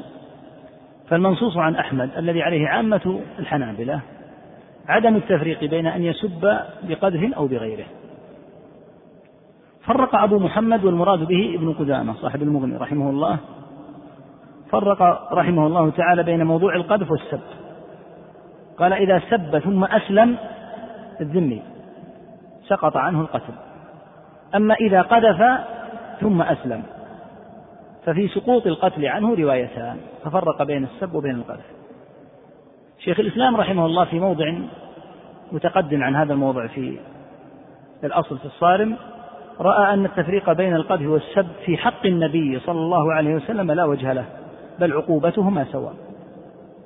لا فرق بينهما. مذهب مالك رحمه الله تعالى هو قتل الساب وعدم استتابته. والمشهور من مذهبه أن الساب إذا كان مسلما لا تقبل توبته بل حكمه حكم الزنديق. والزنديق وضحنا الفرق بينه وبين المرتد. فإذا جعلوا الأمر ذنبا من الذنوب إذا عدوه نوع زندقة فلا استتابة عندهم منه للواقع فيه. ولهذا في ترجمة بعض قضاة, الحن... قضاة المالكية أن رجلا أتاه يستفتي فقال له إن رجلا عرض عليه أمر فقال لا أقبل هذا ولو قاله رسول الله. نسأل الله العافية والسلامة. فقال القاضي له من الذي قال هذا؟ قال أنا. فأشهد القاضي من عنده على نطقه وقتله في الحال. هذا معنى كونه يقتل بلا استتابة. يعني لن يعرض عليه الأمر. لأنه رأى أن قوله هذا في النبي صلى الله عليه وسلم قول لا يصدر إلا عن زنديق وعندهم أن الزنديق لا يقتل. إذا جعلوه ردة فالمرتد يستتاب. هذا الفرق بين الذي تسمع الآن. جعلوه زندقة جعلوه آه، ردة. هذا الفرق. الفرق إذا قيل إن هذه ردة فيمكن أن يستتاب منها. وإذا قيل إنها زندقة فالمالكية يرون عدم الاستتابة كالمثال الذي ذكرته لك. ولذا لما روي أنه جعل السب ردة جاء عن مالك أو روي عنه أنه جعل السب ردة معنا قلنا لك أن المحفوظ المشهور المضبوط المذاهب هؤلاء الأئمة كما تقدم شرحه. لكن روي عنه أنه جعل السب ردة. يقول أصحابه في هذه الحال بناء على التفريق السابق إذا يستتاب. والمشهور من هذه ما ذكرناه من أنه لا تقبل توبته. يبقى أمر الذمي إذا سب ثم تاب. ثم أراد أن يسلم. هل يدرأ إسلامه القتل عنه؟ بحيث يقال هذا سيسلم وسيترك كل ما كان عليه من كفر وبما في ذلك السب. على روايتين أنه تقبل توبته إذا كانت توبته هي أن يسلم. والرواية الثانية أنها لا تقبل توبته. يقال مسلم تشهد أن لا إله إلا الله وأن محمد رسول الله. في فترة القبض عليك هذه صل وإن جاءك رمضان إذا كان مثلا في رمضان فصم. لكن توبتك هذه بعودتك إلى الإسلام لن تغير من الحكم شيئا. نعم. قال رحمه الله وأما مذهب الشافعي فلهم في الساب وجهان. أحدهما هو كالمرتد إذا تاب سقط عنه القتل والثاني أن حده القتل بكل حال. وذكر الصيدلاني قولا ثالثا أن الساب بالقذف يقتل رد أن الساب أن الساب بالقذف يقتل للردة فإن تاب زال القتل وجلد ثمانين للقذف. وبغير القذف يعزر بحسبه ثم ذكر أدلة من قال لا تقبل توبته وما يعارضها وأجاب عن المعارض واستدل على ذلك بالكتاب والسنة والإجماع والاعتبار بأدلة لا يمكن أحدا دفعها مقدارها ثمان كراريس بالبلد فليطالع هناك. الشافعية لهم في الساب بوجهان. الأول أن حكمه حكم المرتد فإذا تاب سقط عنه القتل كغيره من المرتدين. الثاني أن الساب له حد وإذا قيل له حد فالحد يجب إقامته فيقتل بكل حال. الصيدلاني رحمه الله من الشافعية ذكر قولا ثالثا وهو أن الساب بالقذف يرتد. فإن تاب فقد تاب من ماذا؟ من القلب من القذف فيلزم جلده ثمانين لقذفه. وإن سب بغير القذف فتاب فإنه يعذر. الصيدلاني توسع في المسألة وأورد أدلة القائلين بعدم قبول توبة الساب ثم أورد أقوال من عارضوا هذه المقولة وناقش أقوال المعارضين الذين يرون أن للساب توبة وأوضح ما فيها من عدم النهوض إلى مقاومة أدلة القائلين بالقتل وأفاض في عدة كراريس. في دحض قول من يرى قبول توبة السب. وتوسع في عرض الأدلة بأسلوب وصفه الشيخ بما سمعت بأنه لقوته وجزالته لا يقدر أحد على دفعه لأنه متين. استند فيه إلى النصوص من القرآن ومن السنة ومن الإجماع ومن الاعتبار. ولهذا أحال الشيخ على كتابة الصيدلاني هذه لقوتها وحسنها. نعم. قال رحمه الله المسألة الرابعة في بيان السب المذكور والفرق بينه وبين مجرد الكفر. وقبل ذلك لا بد من تقديم مقدمة وذلك أن نقول سب الله أو سب رسوله صلى الله عليه وسلم كفر ظاهرا وباطنا سواء اعتقد الساب أنه محرم أو كان مستحلا أو كان ذاهلا عن اعتقاد. هذا مذهب الفقهاء وسائر هذا مذهب الفقهاء وسائر أهل السنة. القائلين بأن الإيمان قول وعمل. وقد قال إسحاق بن راهوية وهو أحد الأئمة يعدل بالشافعي وأحمد. قد أجمع المسلمون أن من سب الله أو سب رسوله صلى الله عليه وسلم أو دفع شيئا مما أنزل الله أو قتل نبيا أنه كافر وإن كان مقرا بكل ما أنزل الله. وبذلك قال سحنون وقال ومن سحنون ولا محمد بن سحنون عندي أحسن عليكم سحنون إليها في نسخة أشر إلينا في نسخة. نعم. تقدم معنا السحنون تقدم في أول كلام. نعم. وقال ومن شك في كفره كفر ونص على ذلك غير واحد من الأئمة أحمد والشافعي وغيره. قال كل من هزل بشيء من آيات الله فهو كافر وكذلك قال أصحابنا وغيرهم من سب الله أو رسوله صلى الله عليه وسلم كفر إن كان مازحا أو جادا وهذا هو الصواب. الشيخ رحمه الله في هذه المسألة عرض إلى بيان السب ما هو؟ والفرق بين السب وبين عموم كلمة الكفر. لكنه رحمه الله قبل ذلك قدم بمقدمة عظيمة نافعة جدا تتعلق بأمر الساب. هل يلزمه الحكم الذي تقدم مطلقا أو يفرق بين ما إذا سب وقال أنا لم أستحل السب. الكلام الذي ذكره رحمه الله من أن أهل السنة جميعا الذين يقولون بأن الإيمان قول وعمل لا يفرقون بين الساب إذا قال إني أعتقد أن سبي محرم وأنا لا أستحله وبين المستحل. فكلامه هو الصحيح المتفق مع قول أهل السنة. أن من سب الله أو رسوله حكمنا بكفره ظاهرا وباطنا. أي لا نفرق كما فعلت المرجئة. فنقول معاشر أهل السنة كفر الساب في الظاهر. وفي الباطن كفر أيضا. أما المرجئة فتقول إن كفره في الظاهر. أما في الباطن فيمكن أنه مؤمن. لأن الإيمان عند المرجئة هو التصديق. ويخرجون العمل من مسمى الإيمان. لذا لما جاءوا إلى الكفر قالوا إن الكفر هو الجحود أو التكذيب فقط. أشكلت عليهم مسألة الساب إشكالا كبيرا. كيف لا يكون الساب كافرا؟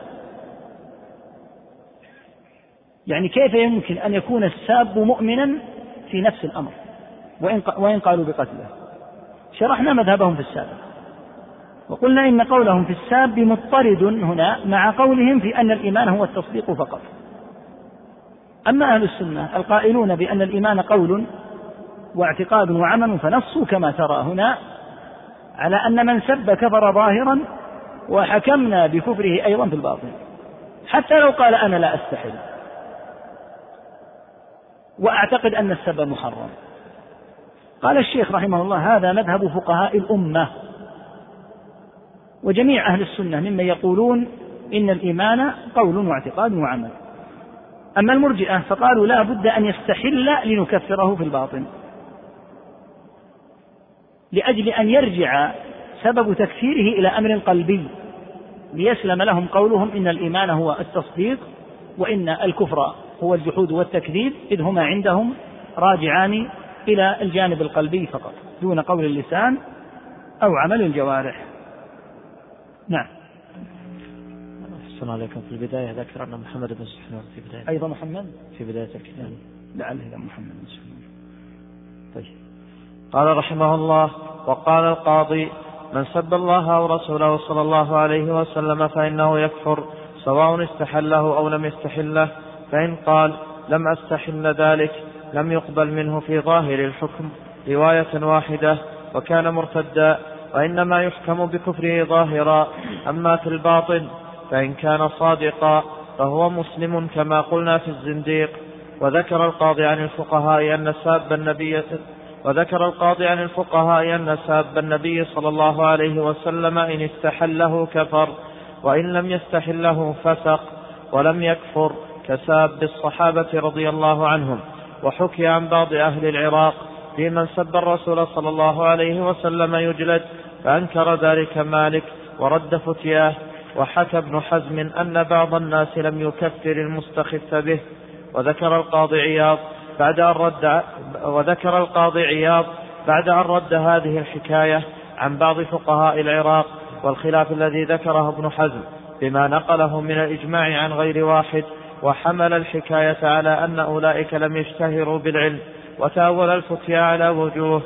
قال شيخ الإسلام والحكاية المذكورة عن الفقهاء أنه إن كان مستحلا كفر وإلا فلا ليس لها أصل. وإنما نقلها القاضي من كتاب بعض المتكلمين الذين حكوها عن الفقهاء وهي كذب ظنوها جارية على أصولهم. فلا يظن ظان أن في المسألة خلافا إنما ذلك غلط. قول, قول أبي يعلى القاضي بهذا التفريق نقده عليه شيخ الإسلام في الأصل وتوسع فيه رحمه الله لأن هذا التفريق لا يمكن أن يتماشى كما قلنا مع قول أهل السنة. فما نقله ممن أطلق عليهم الفقهاء إنما يصح على أصول المرجئة فقط. إذا قال الشيخ هذا الموضع لا بد من تحريره وتقدم نقل كلامه ونعيده هنا لفائدته. حيث قال رحمه الله يجب أن يعلم أن القول بأن كفر الساب في نفس الأمر إنما هو لاستحلاله السب زلة منكرة وهفوة عظيمة. وإنما وقع من وقع في هذه المهواه بما تلقوه من كلام طائفة من المتأخرين المتكلمين وهم الجهمية الإناث الذين ذهبوا مذهب الجهمية الأولى في أن الإيمان هو مجرد التصديق الذي في القلب وإن لم يقترن به قول السلب ولم يقتضي عملا في القلب ولا الجوارح.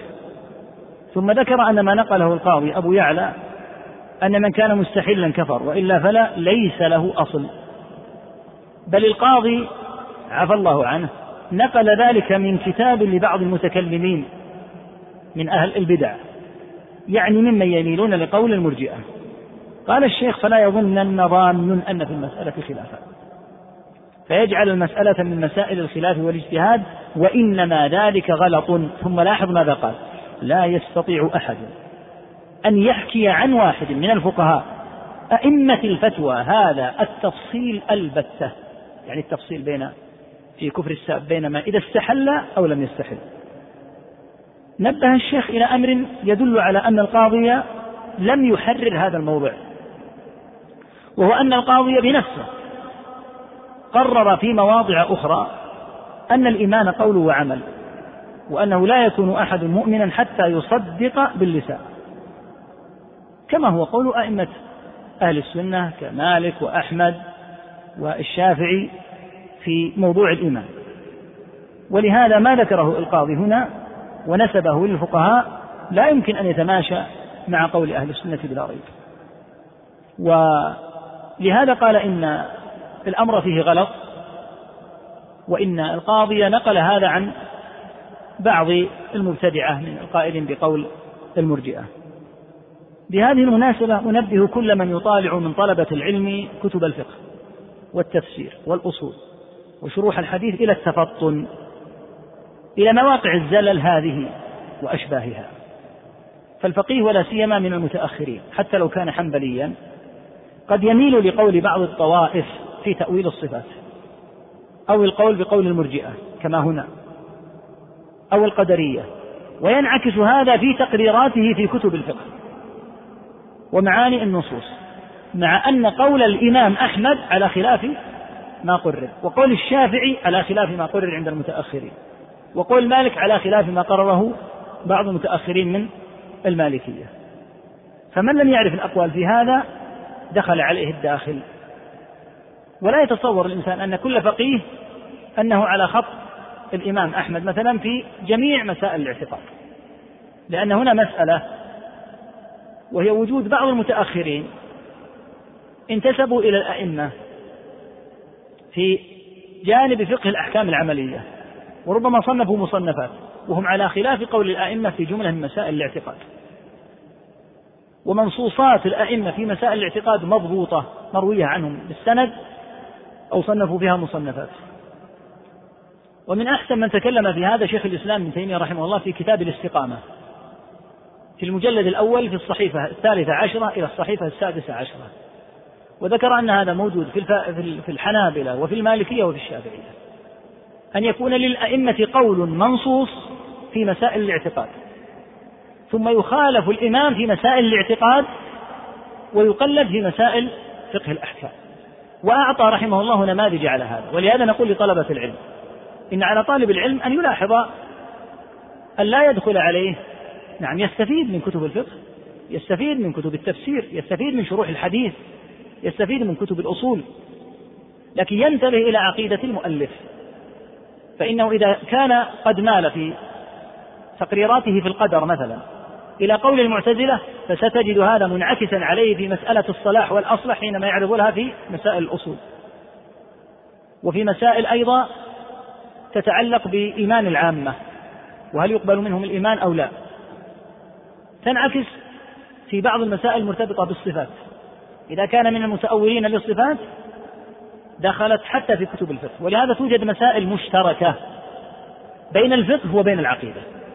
في أبواب معروفة مثل باب حكم المرتد كما هنا مثل بعض المسائل في الحج بعض المسائل في المواريث ونحوها تتداخل فيها مسائل الاعتقاد بمسائل الفقه.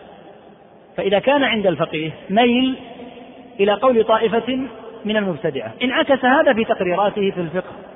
كما لاحظت في المثال هنا فعلى طالب العلم أن يلاحظ هذا.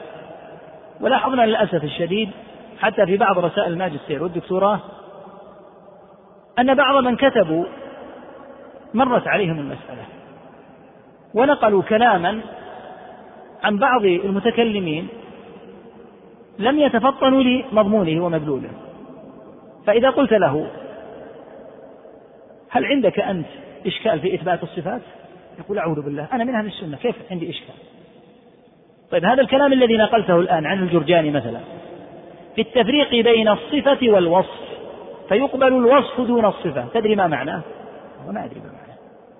معناه إقرار الصفات الذاتية وعدم إقرار الصفات الاختيارية. تقول بهذا يقول لا أقول به. هذا هو موجود في كتابك. ما تفطنت لمثل هذه المسائل. فدخل الداخل على كثيرين ممن لم يتقنوا المسألة. ولهذا ينبغي التفطن حتى لا يدخل على طالب العلم شيء من الزلل العقدي من خلال دراسته للفقه أو للأصول أو حتى في مسائل مصطلح الحديث. توجد فيه مسائل. كالقول مثلا بأن خبر الآحاد يفيد الظن كما في كتاب الورقات وغيره. ما معنى الظن؟ أنه لا يفيد الجزم والقطع وهذا غير صحيح وليس قول السلف. أهل العلم المنضبطون على منهج أهل السنة. من جميع الطوائف من الحنابلة والمالكية والشافعية والحنفية على أن خبر الآحاد إذا تلقته الأمة بالقبول أفاد العلم والقطع لا مجرد الظن. ما الموجود في كتب الأصول في العموم الأغلب أنه يفيد الظن؟ كيف دخلت هذه المسألة؟ لأن هذه تقريرات المتكلمين كالجويني وأمثاله. فلاحظ هذه المسألة وكن فيها على حذر حتى لا يدخل عليك الداخل في الجانب العقدي مع أنك مجتنب لكتب الفرق ولا تأخذ العقيدة منها لكن قد يدخل عليك من خلال مسائل أخرى كالفقه والمصطلح وأصول الفقه أو حتى شروح الحديث أو كتب التفسير. إذا لم يعرف عقيدة المؤلف فإنه يدخل عليه الداخل. ولهذا ذكر شيخ الإسلام رحمه الله أن الزمخشري مثلا أدخل جملة من التقريرات الاعتزالية داخل كتابه التفسير الكشاف. يقول الشيخ ولا يتفطن غالب من يقرأ بطريقته في إدخال المسائل الاعتزالية لأنه يدخلها بطريقة خفية لأنه يعلم أن معظم الناس على غير مذهب المعتزلة فأدخلها بهذا الأسلوب. الذي يعرف مذهب المعتزلة إذا قرأ قال هذه لوثة اعتزالية وتفطن لها وانتبه لها وهذا هو الواجب حتى لا يدخل الداخل على طالب العلم من حيث لا يشعر. نعم. قال رحمه الله فصل. ثم نعود إلى مقصود المسألة فنقول قد ثبت أن كل سب وشتم يبيح الدم فهو كفر وإن لم يكن كل كفر سبا. نعم الكفر عياذا بالله أنواع. منها السب. يقول ليس كل كفر سبا لأن الكفر يكون بالقول والاعتقاد والعمل وله صور كثيرة متعددة. والسب جزء من أجزاء الكفر. فكل سب لله أو لدينه أو لرسوله صلى الله عليه وسلم فهو كفر. وليس كل كفر سبا نعم. قال رحمه الله ونحن نذكر عبارات العلماء. قال الإمام أحمد من شتم الرسول صلى الله عليه وسلم أو تنقصه مسلما كان أو كافرا فعليه القتل ولا يستتاب. وقال من ذكر شيئا يعرض بذكر الرب فعليه القتل. وقال أصحابنا التعرض لسب الله وسب رسوله صلى الله عليه وسلم ردة كالتصريح ولا يختلف أصحابنا أن قذف أمه هو من جملة سبه الموجب للقتل وأغلظ. لعله التعريض التعريض كالتصريح.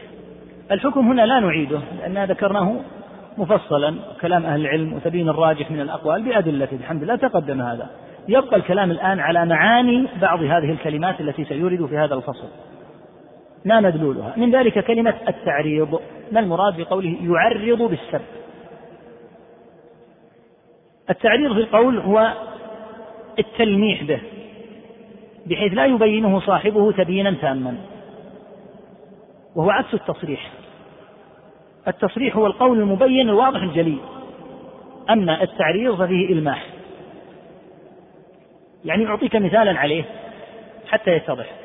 إذا قال إنسان لإنسان يا زاني قذفه قذفا ماذا نسميه الآن؟ صريح قذفا صريحا. يقول أهل العلم هناك أنواع من القذف تعد نوع كناية. يكني بأنه زاني. فيقول مثلا له أنا ابن حلال. لاحظ العبارة. في خصمة معه. يقول أنا ابن حلال. طيب وهو؟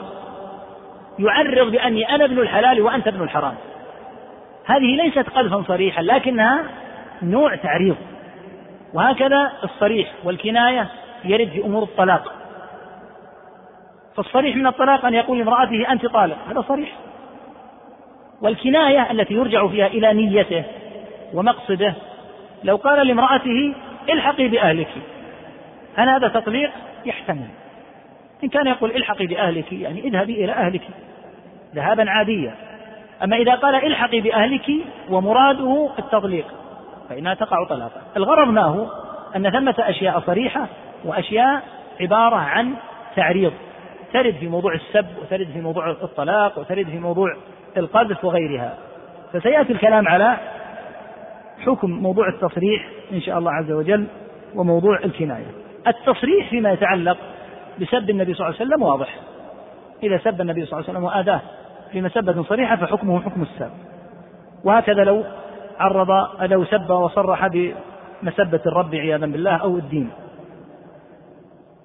التعريض بالسب.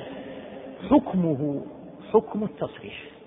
فيما يتعلق بسب الرب تعالى وسب النبي صلى الله عليه وسلم وسب الدين. تلميحه وتصريحه حكمه حكمهما سواء. ويأتي الكلام الآن إن شاء الله على بعض العبارات التي يريدها المصنف تحتاج إلى شرح وتبيين نعم. قال رحمه الله وقال القاضي عياض كل من سبه أو عابه أو ألحق به نقصا في نفسه أو نسبه أو دينه أو خصلة من خصاله أو عرض به أو شبهه بشيء على طريق السب له والإجراء عليه أو الغض منه أو الغض منه والعيب له فهو ساب له يقتل. تصريحا كان أو تلويحا. هذه مقولة القاضي عياض وعدلها عندك هنا كما قرأ الأخ عبد الله. كل من سبه أو عابه أو ألحق به نقصا في نفسه أو نسبه أو دينه أو خصلة من خصاله أو الموجود عندك. عرض جيد. عرض إذا نشكلها لأنها كأنها أو عرض به شكلها حتى تتضح. كلام القاضي عياض من تعرض لرسول الله صلى الله عليه وسلم بالمسبة الصريحة أو بأن عرض به بأن, بأن ألحق به صلوات الله وسلامه عليه في نفسه الشريفة أو في نسبه الكريم أو في دينه صلى الله عليه وسلم أو خصلة من خصاله أوقع السب أو التعريض أو شبهه صلى الله عليه وسلم بشيء من الأشياء على طريق السب له كما سيأتينا صورته. يتضح أن تشبيهه له يريد به تنقصه. في كل هذه الأحوال فإنه يكفر. بخلاف ما لو شبهه صلى الله عليه وسلم بالشيء الحسن. فكان الصحابة رضي الله عنهم يشبهون وجهه إذا سر بالقمر ليلة البدر. التشبيه يراد به الثناء والمدح لحسنه وجماله عليه الصلاة والسلام. لكن المقصود إذا شبهه بشيء يريد بتشبيهه به السب والإزراء عليه. الإزراء معناه المعابة. والتهاون أو الغض منه. الغض مراد به التنقص والحط من قدره الرفيع صلوات الله وسلامه عليه. فهو ساب. هذه هي النتيجة. يقتل. تصريحا كان هذا منه أو تلويحا. هذا هو الحكم في كل ما تقدم. نعم. قال رحمه الله وكذلك من لعنه أو تمنى مضرة له أو دعا عليه أو نسب إليه ما لا يليق بمنصبه على طريق الذم أو عيبه في جهته العزيزة بسخف من الكلام وهجر ومنكر من القول وزور أو عيره بشيء مما يجري من البلاء والمحنة عليه أو غمصه ببعض العوارض البشرية الجائزة والمعهودة لديه. قال نعم. من بلغت به الجرأة حد أن يلعن محمدا صلى الله عليه وسلم أو أن يتمنى له المضرة أو أن يدعو عليه كما سيأتي صور من ذلك أو أن ينسبه إلى ما لا يليق بمنصبه الكريم عليه الصلاة والسلام يريد به الذم أو عيبه من جهته العزيزة صلى الله عليه وسلم بماذا؟ بأن في كلامه أعوذ بالله سخفا أو هجرا الهجر هو الهذيان والقبيح من القول أو غمصه أي عابه ببعض العوارض البشرية الجائزة.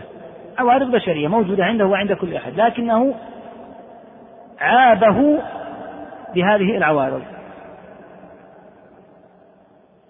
هنا يتضح لك معنى يا أخي رجحان القول بأن الساب كافر. من يجرؤ؟ إذا كان في قلبه أدنى مثقال ذرة أن يقول هذا الكلام الوقح في سيد ولد آدم صلوات الله وسلامه عليه. لأن الصحيح أنه كافر.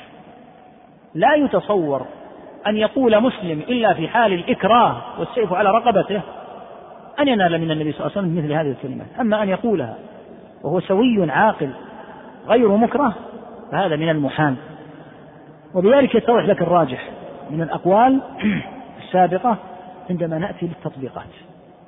من يقدر أن يقول إن هذا المجرم السافل المتكلم في رسول الله صلى الله عليه وسلم مثل هذا لا يكفر. أو أنه إذا قيل بكفره إنه لا يقتل الجرأة إذا بلغت مثل هذا لا شك أنها تفتح أشد الخطر على الاعتقاد وعلى باب ينفتح على الأمة لا يمكن إيصاله. فلهذا كما قلنا عند ذكر الكلمات الآتية وهي كلمات صعبة جدا على النفس وعلى الأذن أن تسمعها لكن لضرورة الكلام فيها من حيث الحكم يتضح لك معنى القول بعدم استتابة المرتد الساب. لأن من تبلغ به الوقاحة مثل هذه الحدود أن يدعو على النبي صلى الله عليه وسلم باللعنة؟ نعوذ بالله. مسلم؟ مستحيل هذا يكون مسلما. من الأمور المحالة أن يكون مسلما. وإذا كان هذا محل إجماع طبعا. القول بأنه لا يكون مسلما هذا محل إجماع كما تقدم. لكن السكوت عليه بأن يسجن أو يعذر أو يجلد ثم يطلق سراحه. هذا لا يتناسب مع الجرم. الشرع وضع القتل لجرائم دون هذا. فحتى لو زعم التوبة أو قال بعض أهل العلم بأنه يستتاب فالصحيح أنه لا يستتاب. والجرأة التي تبلغ هذا المبلغ ليس لصاحبها إلا أن يقتل. نعم. قال رحمه الله قال وهذا كله إجماع من العلماء وأئمة الفتوى من أصحابه وهلم جراء. وقال مالك من سبه قتل ولم يستتب. قال ابن القاسم أو شتمه أو عابه أو تنقصه قتل كالزنديق. وذكر بعض المالكية أن من دعا على نبي بشيء من المكروه قتل بلا استتابة. وذكر عياض أجوبة جماعة من فقهاء المالكية المشاهير بالقتل بدون استتابة في قضايا منها رجل سمع قوما يتذاكرون صفة النبي صلى الله عليه وسلم إذ مر بهم رجل قبيح الوجه واللحية فقال تريدون تعرفون صفته؟ هي صفة هذا المار. سيذكر هنا أمثلة لوقائع وقعت من بعض هؤلاء المجرمين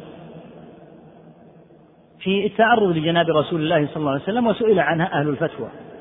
أولهم شخص أراد أن يشبه النبي صلى الله عليه وسلم تشبيها قبيحا فكان أناس في مجلس يتذاكرون صفته الكريمة عليه الصلاة والسلام من كونه من أحسن الناس وجها عليه الصلاة والسلام وخلقة. ففي أثناء ذلك مر رجل خلقة وجهه قبيحة وكذا لحيته. فقال عدو الله هذا تريدون أن تعرفوا صفة, صفة هذا النبي؟ مثل هذا الشخص. لم يشبهه هذا التشبيه اللي هو كاذب فيه قطعا إلا ليعيب النبي صلى الله عليه وسلم بهذا التشبيه. هذه هي الواقعة الأولى. نعم. قال رحمه الله ومنها رجل قال النبي صلى الله عليه وسلم كان أسود. معلوم أن النبي صلى الله عليه وسلم صلوات الله وسلامه عليه كان أبيض. ومن أحسن الناس وجها. والسواد أيها الإخوة ليس عيبا في الناس. يقال هذا عاب النبي صلى الله عليه وسلم بكونه أسود. ما مراده هو؟ السواد. كالبياض وغيره. شيء جعله الله عز وجل في عباده. يتفاوت الناس فيه. والعبرة عند الله عز وجل ليست بالألوان ولا باللسان ولا بالأوطان ولا بغيرها بالتقوى. ومن أصحاب النبي صلى الله عليه وسلم كبلال وغيره من بلغوا أعظم الدرجات وأكرمها في الدنيا والآخرة وهم سود رضي الله عنهم. لكن ما مراده بقوله إنه أسود؟ مراده أن يحط من قدره عليه الصلاة والسلام. هذا هو مراده. فقوله عن النبي صلى الله عليه وسلم إنه أسود لو أن على سبيل الفرض لو أن النبي صلى الله عليه وسلم خلق أسود فعرف به فقال كان أسود لا بأس. لكن هو يكذب ويعلم أن النبي صلى الله عليه وسلم أبيض. وأراد بهذه الكلمة أن يعيب النبي صلى الله عليه وسلم. فهذه الواقعة الثانية. نعم. قال رحمه الله ومنها رجل قيل له لا وحق رسول الله. فقال فعل الله به كذا. نعم. الصورة رجل حلف بحق النبي صلى الله عليه وسلم مع أنه لا يجوز أن يحلف إلا بالله. فقال لا وحق رسول الله. فقال الذي حلف له فعل الله به كذا وكذا ودعا على النبي صلى الله عليه وسلم بأن يفعل الله به المكروه. هذه الصورة الثالثة والواقعة الثالثة. نعم. قال رحمه الله ومنها عشار قال أد واشكو إلى النبي صلى الله عليه وسلم العشار هو الذي يأخذ المكوس والضرائب. ومن طبع الناس أنهم يتململون منه ويدعون عليه ونحو ذلك. فهذا الذي يأخذ المكوس على السلع يقول لرجل والعياذ بالله من قوله أد هات الخراج واشكني إلى الرسول صلى الله عليه وسلم. معلوم أنه لا يمكن أن يشكره إلا الرسول صلى الله عليه وسلم لكن يريد أن ينال ويغض من حق رسول الله صلى الله عليه وسلم وأني لا أهتم. اذهب اشكني إلى رسول الله صلى الله عليه وسلم. هذه الواقعة الرابعة عياذ بالله. نعم. قال رحمه الله ومنها متفقه كان يسميه في أثناء مناظرة المتفقه هنا في الأصل رجعنا إليه صوابه أن يضاف هذا. متفقه كان يستخف بالنبي صلى الله عليه وسلم. هذه الإضافة مهمة حتى تعرف المراد ببقية كلامه. متفقه كان يستخف بالنبي صلى الله عليه وسلم. نعم. ثم بعدها يسميه؟ خلاص نعم كان يسميه. ومنها متفقه كان يسميه في أثناء مناظرته. اليتيم وختن حيدرة ويزعم أن زهده لم يكن قصدا ولو قدر على الطيبات لأكلها وأشباه هذا. يدلك عياذا بالله على أن بعض من يتعلم العلم نسأل الله العافية يكون بأردأ المنازل وأحطها لم يستفد من علمه. فهذا عياذا بالله يقول في النبي عليه الصلاة والسلام على سبيل الإزراء والاستخفاف به. اليتيم ختن حيدرة. هو لا يقول إن النبي صلوات الله وسلامه عليه نشأ يتيما لا يعرف. لكنه ينبذه هكذا. اليتيم. ختن حيدرة. الختن ما المراد بالختن؟ هو زوج البنت. حيدرة علي رضي الله عنه. لكن لاحظ كيف يعبر بمثل هذه الأساليب. يتيم ختن حيدرة زهده في الدنيا لم يكن قصدا. لكنه لم يجد الطيبات حتى يأكلها. ولو قدر عليها لأكلها فلما لم يقدر عليها تزهد. نسأل الله العافية والسلام. هذه عبارات لا يقولها كما قلنا إلا أهل الكفر والفجور. يجترئ على النبي عليه الصلاة والسلام بأن يقول فيه مثل هذا مع أنه ما دام متفقها إن كان يعلم سيرة النبي عليه الصلاة والسلام يعلم أن النبي عليه الصلاة والسلام يأتيه في الغنائم الشيء الهائل الكبير فيقسم صلى الله عليه وسلم مئة من الإبل عند عيينة مئة من الإبل عند الأقرع وعند فلان كذا وعند أبي سفيان كذا والذهب الذي مر معنا خبره قسمه صلى الله عليه وسلم في مجلس واحد. لو كان يريد الدنيا لنالها وتمكن منها. ومات صلوات الله وسلامه عليه ودرعه مرهونة عند يهودي. وقد حاز عليه الصلاة والسلام حاز المسلمون زمنه صلى الله عليه وسلم على غنائم كثيرة. وعدكم الله مغانم كثيرة تأخذونها. كثيرة الغنائم التي أخذها المسلمون. ويموت صلوات الله وسلامه عليه ودرعه مرهونة عند يهودي صلى الله عليه وسلم. ماذا كان يفعل بالدنيا إذن؟ كان صلى الله عليه وسلم يواسي بها ويتألف بها. ولو أنه يريد الاستحواذ عليها لجمع منها الألوف المؤلفة. لكن هكذا من لم ينفعه الله بعلمه يجترئ هذه الجرأة عياذا بالله. نعم. قال رحمه الله قال الشافعي كل تعريض فيه استهانة فهو سب وقال أبو حنيفة وأصحابه في من تنقصه أو برئ منه أو كذبه إنه مرتد. فقد اتفقت نصوص العلماء من جميع الطوائف على أن التنقص به كفر مبيح للدم وهم في استتابته على ما تقدم من الخلاف ولا فرق في ذلك بين أن يقصد نعم. يريد أن يحدد لك موطن الخلاف وموطن وموطن الإجماع.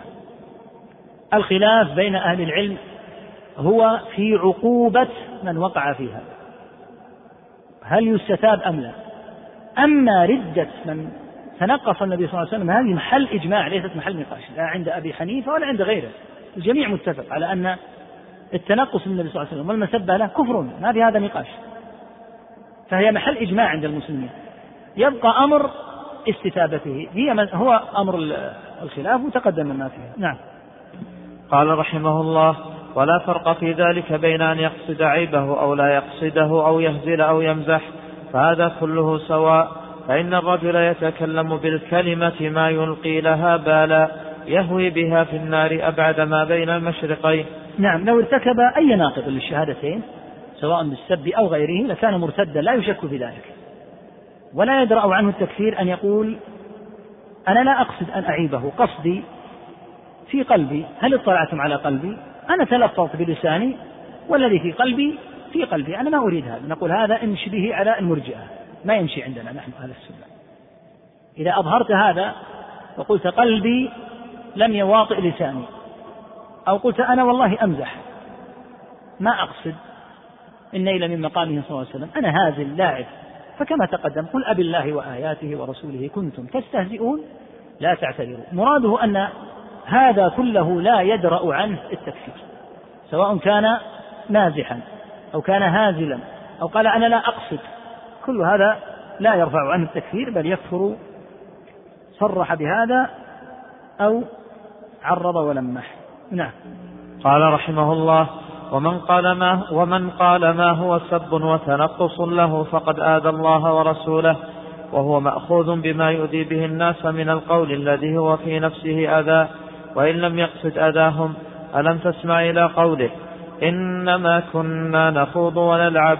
الآية فمن شاجر غيره وبحث معه في حكم وحرج لذكر رسول الله صلى الله عليه وسلم حتى أفحش في منطقه فهو كافر بنص التنزيل لقوله فلا وربك لا يؤمنون حتى يحكموك فيما شجر بينهم. الآية ولا يعذر هذا بأن مقصوده رد الخصم ولا يعذر هذا بأن مقصوده رد الخصم. يقع في المناظرات أن يغضب الخصم في الخصومة فيقال مهما غضبت. فإنك إن نلت من نبي الله صلى الله عليه وسلم وأنت في غاية الغضب فإنك تكفر. وما ذنب نبي الله صلى الله عليه وسلم إذا أغضبك خصمك؟ أن تنال منه صلوات الله وسلامه عليه. فتأدب في منطقك غضبت أو لم تغضب.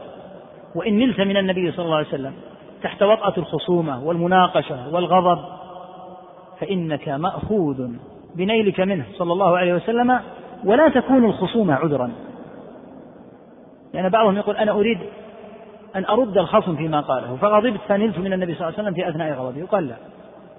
اجعل هذه الخصمة بينك وبين هذا الذي تختصم أنت وإياه والخصمة التي على هذا الحال لن تصل معها إلى علم. خصمة الصراخ والصياح والعويل لأنه في الغالب أن المسائل معروفة ومضبوطة والراجح في الأقوال بين. فكونه يغضب هذا الغضب إلى الحد الذي ينال من رسول الله صلى الله عليه وسلم الغالب أنه فعل هذا لضعف حجته وانكسار مقولته. فلا يكون رسول الله صلى الله عليه وسلم معبرا تعبر عليه أنت وأمثالك. غضبت أو لم تغضب في مناظرة في مخاصمة أو قلت أريد رد الخصم فأثناء طلبي أن أرده وأن أبطل كلامه قلت هذه الكلمة غير اللائقة في رسول الله صلى الله عليه وسلم هذا كله ليس عذرا. نعم. قال رحمه الله ومن هذا الباب ومن هذا الباب قول القائل هذه قسمة ما أريد بها وجه الله وقول الآخر اعدل فإنك لم تعدل وقول ذلك الأنصاري أن كان ابن عمتك فإن هذا كفر صريح وإنما عفى عنه كما عفى عن من قال إن هذه لقسمة ما أريد بها وجه الله وعن الذي قال اعدل. وقد ذكرنا عن عمر رضي الله عنه أنه قتل رجلا لم يرضى بحكم النبي صلى الله عليه وسلم فنزل القرآن فنزل القرآن بموافقته فكيف بمن طعن في حكمه؟ تقدم أن الطعن في عدله صلى الله عليه وسلم من قبل الخارجي كفر.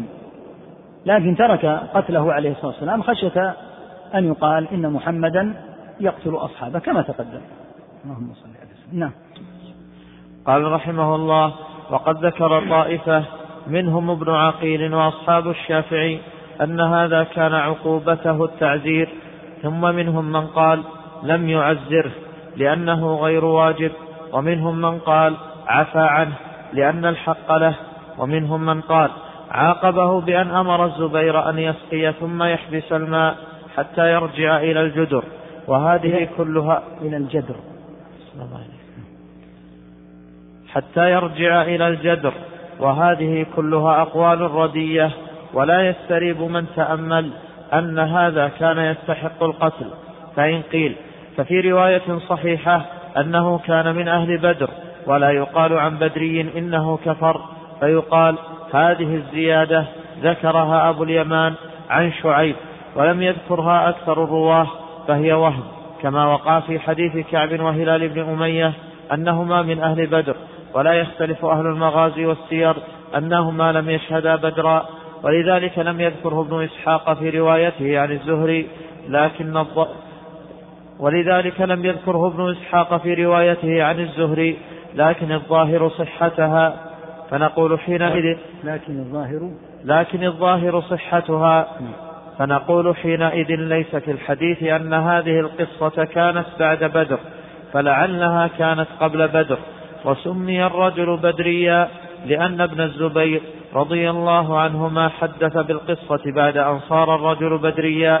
ولو كانت بعد بدر فقد تاب قائلها واستغفر فإن التوبة تجب ما قبلها. فإن التوبة فإن التوبة فإن التوبة تجب ما قبلها. معروف الظن تجب. فإن التوبة تجب ما قبلها. نعم. تكلم عن هذه المسألة. ويحتاج أن يعرف ما الذي وقع أصلا بين بين الزبير رضي الله عنه وبين هذا الأنصاري خصمة وقعت بين الزبير وبين جار له من الأنصار في نسيل الماء. قضى النبي صلى الله عليه وسلم لأن الزبير هو الأول قضى أن يسقي الزبير ثم يرسل الماء. هذا الحكم الشرعي. إذا جاء السيل فالذي يسقي هو الأول. ثم يرسل الماء إلى الذي يليه ثم الذي يليه. هذا هو الوضع الصحيح. فلما قضى عليه الصلاة والسلام بهذا قال الأنصاري أن كان ابن عمتك الزبير ابن عم ابن عمة النبي صلى الله عليه وسلم فتلون وجهه صلى الله عليه وسلم وقال اسق يا زبير. ثم احبس الماء حتى يرجع إلى الجدر ثم أرسل الماء إلى جارك. ما فرق الحكم الأول عن الثاني؟ الحكم الأول صلح. يقول يا زبير اسقي لأنك الأول ثم أرسل الماء مباشرة إلى جارك. لما قال هذه الكلمة ماذا فعل النبي صلى الله عليه وسلم؟ لم تعد المسألة صلحا. صارت المسألة ماذا؟ حسما قضائيا. يسقي الأول حتى ترتوي مزرعته. فإذا ارتوت أرسل الماء. هذا هو الحكم. لكن النبي صلى الله عليه وسلم قضى بقضية فيها صلح من صالح حتى الأنصاري. فلما قال هذه الكلمة عاد عليه الصلاة والسلام ولم يجعل الحكم بالصلح لكن أعطى الزبير حقه كاملا. فقال عليه الصلاة والسلام اسقي حتى يحدث الماء حتى يرجع إلى الجدر يرتفع إلى الجدر الذي يكون فيه النبات ثم أرسل الماء إلى جارك. واستوعى للزبير حقه في صرف الحكم. يعني أنه استوفى للزبير حقه. أما في البداية فمن طبيعة الصلح في القضاء أن يغض من بعض حق الطرف الأول ومن بعض حق الطرف الثاني. أو أن يغض من طرف الحق الثاني الأول إذا رضي حتى تنتهي القضية. فإذا لم يرضى الأول أو لم يرضى الثاني قال أنا لا أرضى بالصلح أنا لا أريد إلا الحكم. في هذه الحالة يحكم له بحق كاملا. مثل ما يقال الآن بعض القضاة مثلا حين يختصم رجل مع زوجته في المهر فيقول أنا أعطيتها مثلا خمسين ألفا. فيقول القاضي على سبيل الصلح المرأة الآن لا تستطيع. حتى ننتهي وتنتهي أنت وإياهم. يكفي النصف. يعطونك خمسة وعشرين ألفا. وتنتهي القضية عند هذا. إذا قال الزوج نعم انتهت القضية بالصلح. إذا قال لا ولا ريال واحد يحق له لأن هذا حقه. القاضي قاله على سبيل الصلح فقط. وإذا قال والله لا ينقص ريال واحد يقول القاضي هذا من حقك يرجع لك المهر كاملا. لكن أنا أقول حتى يمكن أن تنتهي القضية لأن في نهاية المطاف إما أن يسجن الطرف الثاني أو أن يعسر فلا يجوز سجنه. وأنت لا, لا تحصل حتى على النصف. فأنا أقول لك هذا الكلام من باب الإصلاح بينكما. إذا قلت لا إما أن يأتيني حقي كله وإما أن لا أخذ شيئا من حقك. لا ما, ما نمنعك. لكن هذا على سبيل الصلح. هذا الذي فعله عليه الصلاة والسلام. الحكم الآن في مقالة الأنصاري. كلمة عظيمة. يقول يعني لأنه ابن عمتك حكمت بهذا الحكم لتجر له يعني المصلحة. هذا المراد. الأقوال التي قيلت في توجيه الحديث كلها غير غير جيدة إلا قول واحد. الذي قال إن النبي عليه الصلاة والسلام عاقبه عاقب الأنصاري بأن أمر الزبير بأن يسقي إلى آخره. هذه عقوبة هذه كما قلنا استيفاء لحق الزبير. القول بأنه يستحق التعزير فقط قول غير غير صحيح بل يستحق القتل. لهذه المقولة العظيمة التي فيها نوع من الطعن في عدالته صلى الله عليه وسلم. يبقى القول ومنهم من عفى من قال عفى عنه لأن الحق له وهذا هو الصحيح. ولا يريد شيخ الإسلام رحمه الله بقوله هذه الأقوال ردية كل ما تقدم وإنما هذين القولين وإنما أراد هذين القولين.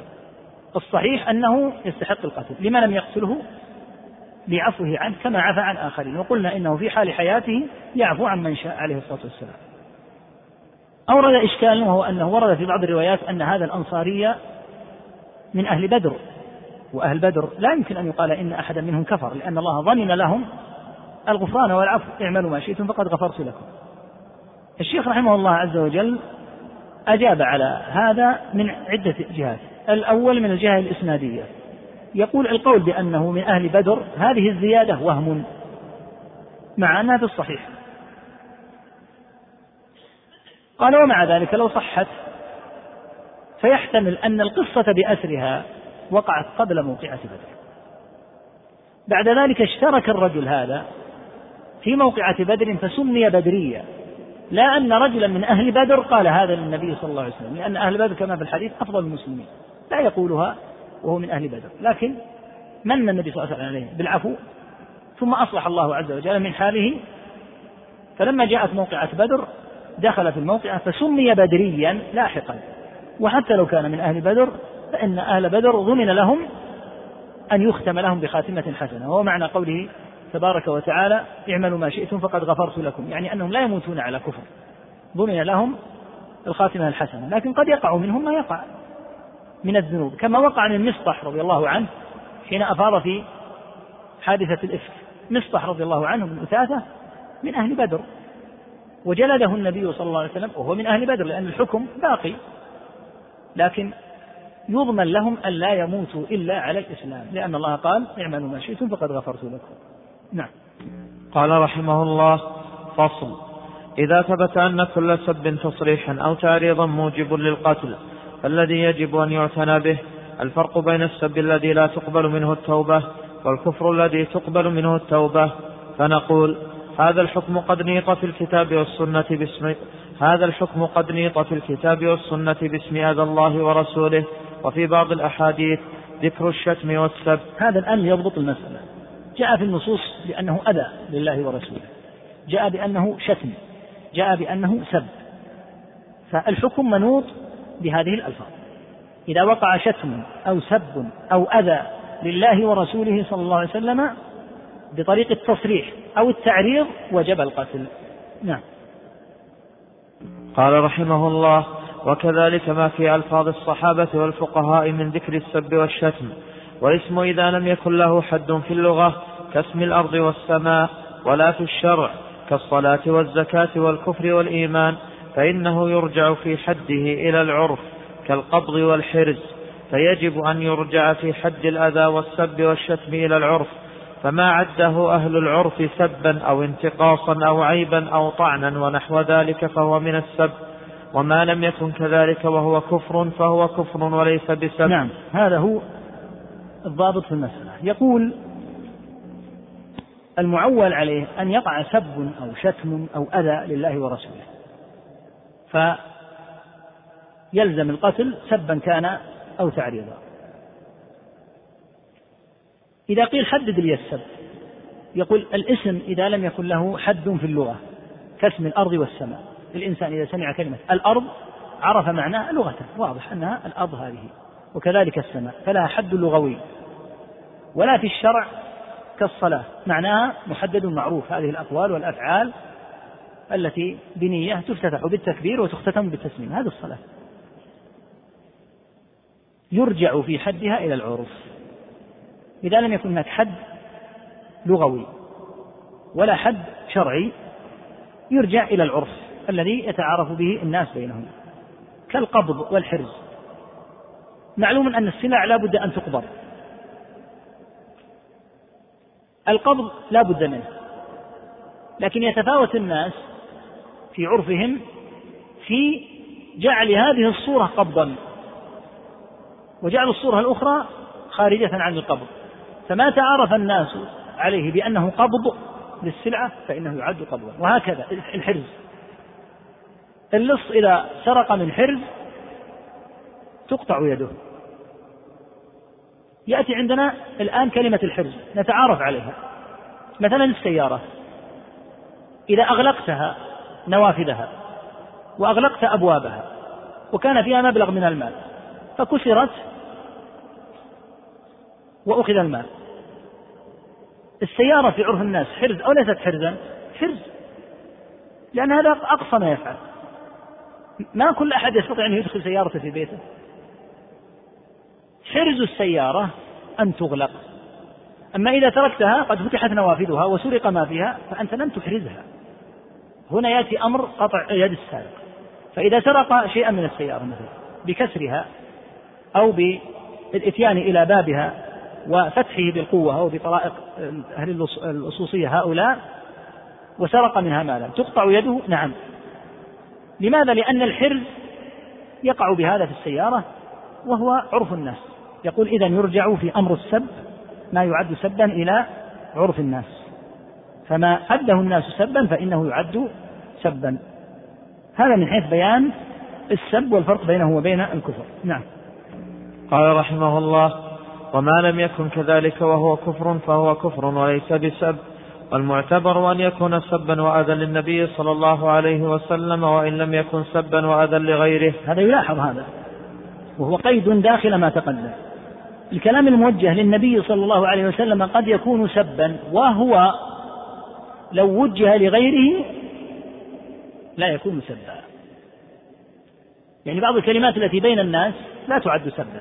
هذه الكلمة لو قيلت للنبي صلى الله عليه وسلم فلمقامه الكريم عليه الصلاة والسلام كما قال تعالى لا تجعلوا دعاء الرسول بينكم كدعاء بعضكم بعضا. فبعض الكلمات لا تكون بين الطرفين سبا لكن إذا وجهها إلى النبي صلى الله عليه وسلم صارت سبا. نعم. قال رحمه الله فعلى هذا كل ما لو قيل لغير النبي صلى الله عليه وسلم أوجب تعزيرا أو حدا بوجه من الوجوه فإنه من باب سب النبي صلى الله عليه وسلم كالقذف واللعن وغيرهما. هذا من باب أولى. الشيء المستوجب لعقوبة لو أنك قلتها لمسلم سواء كان حدا أو كان تعزيرا فلو أنك قذفت مسلما عياذا بالله. يقال يجب عليك الحد لأنك قذفت مؤمنا محصنا. فأما لو قذف والعياذ بالله رسول الله صلى الله عليه وسلم فإنه لا يقال إنه يجلد. لأن الأمر أكبر من أن يكون مجرد قذف بل هذا وصل إلى حد سب النبي صلى الله عليه وسلم فيكون كفرا. نعم. قال رحمه الله وأما ما يختص بالقذف في النبوة فإن لم يتضمن إلا مجرد عدم التصديق بنبوته فهو كفر محض. وإن كان فيه استخفاف واستهانة مع عدم التصديق فهو من السب. هذا مثال على مسألة القذف في النبوة عياذا بالله.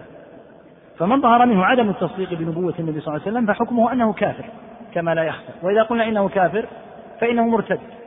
يستتاب فإن تاب وإلا قتل أما من جمع مع عدم التصديق الاستخفاف والاستهانة بالنبي صلى الله عليه وسلم فهذا ليس مجرد كفر فقط بل هو سب. وإذا قلنا إنه سب فإنه لا يستتاب. منه نعم.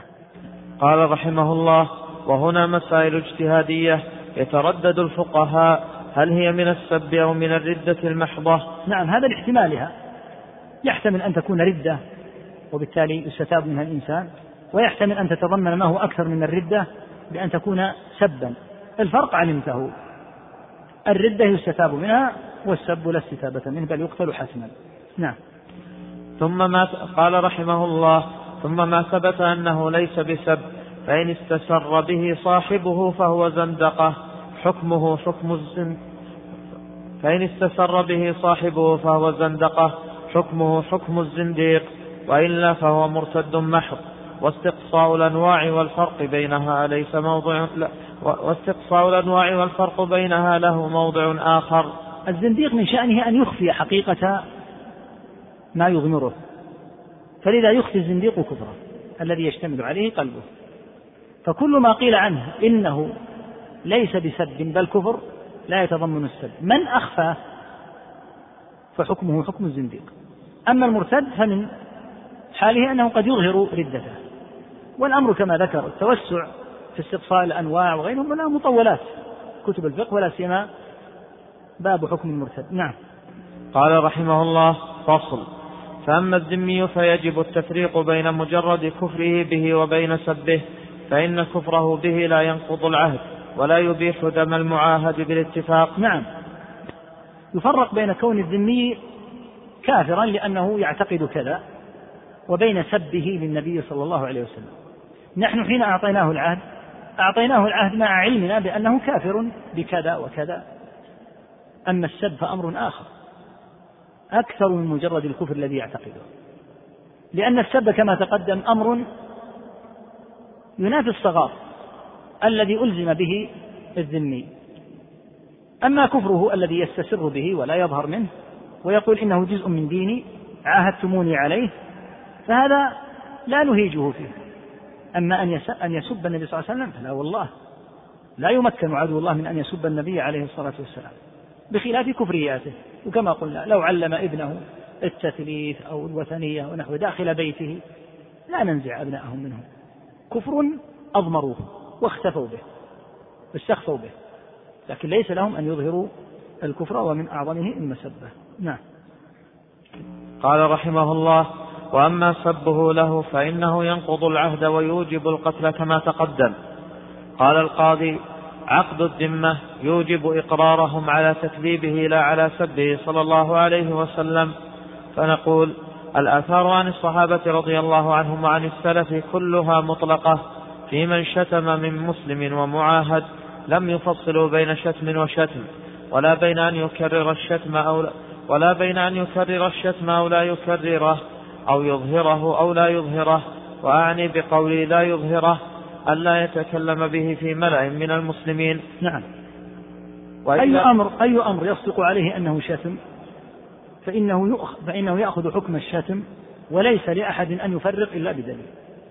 القول بأنه يختلف حال الشاتم من عدمه من جهة التكرار. يعني إن كرر الشتم عاقبنا قتل. الأصل أنه يؤخذ بالشتم مباشرة. والقائل بأنه لا بد أن يكرر يحتاج إلى دليل. سب وشتم لنبي الله صلى الله عليه وسلم. وقع وحصل فحده القتل. الذي يقول إنه لا يقتل إلا إذا كرر يقال هات الدليل على أن قتله مربوط بالدليل بالتكرار. وإلا فالأصل أنه يقتل مباشرة. كما أن الزاني إذا زنى وعثر عليه يقام عليه الحد. ما يقال لا بد أن يزني ثانية. لو قال هذا أحد يقال ما الدليل؟ إذا فالأصل أن من وقع في شيء من هذه الأمور أخذ بها مباشرة. إظهاره في ملأ من المسلمين تقدم أنه يقتضي الجهر وأنه في هذه الحالة لم يسر. اعتقادهم ينطوي على بلايا كثيرة كما لا يخفى منها الشرك بالله والتكذيب بالرسالة وغيرها لكن كما قلنا ونؤكد أنه لم يعاهد أحد على أن يظهر كفره ولا يضمن له العهد إظهار الكفر.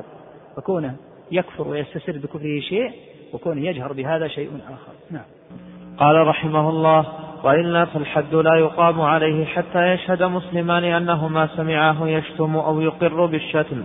اللهم إلا أن يفرض أنه شتمه في بيته خاليا فسمعه جيرانه المسلمون أو من استرق السمع منهم. هاتان الحالتان اللتان يدان بهما السب أن يقر بأنه سب أو أن يشهد عليه اثنان عدلان من المسلمين بأنه قد سب.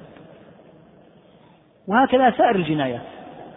لا يؤخذ الناس في الجنايات إلا بأن يقروا أو أن تقع أو أن تقع أو أن تقوم البينة بالشهود العدول على أنه وقعت هذه الجناية.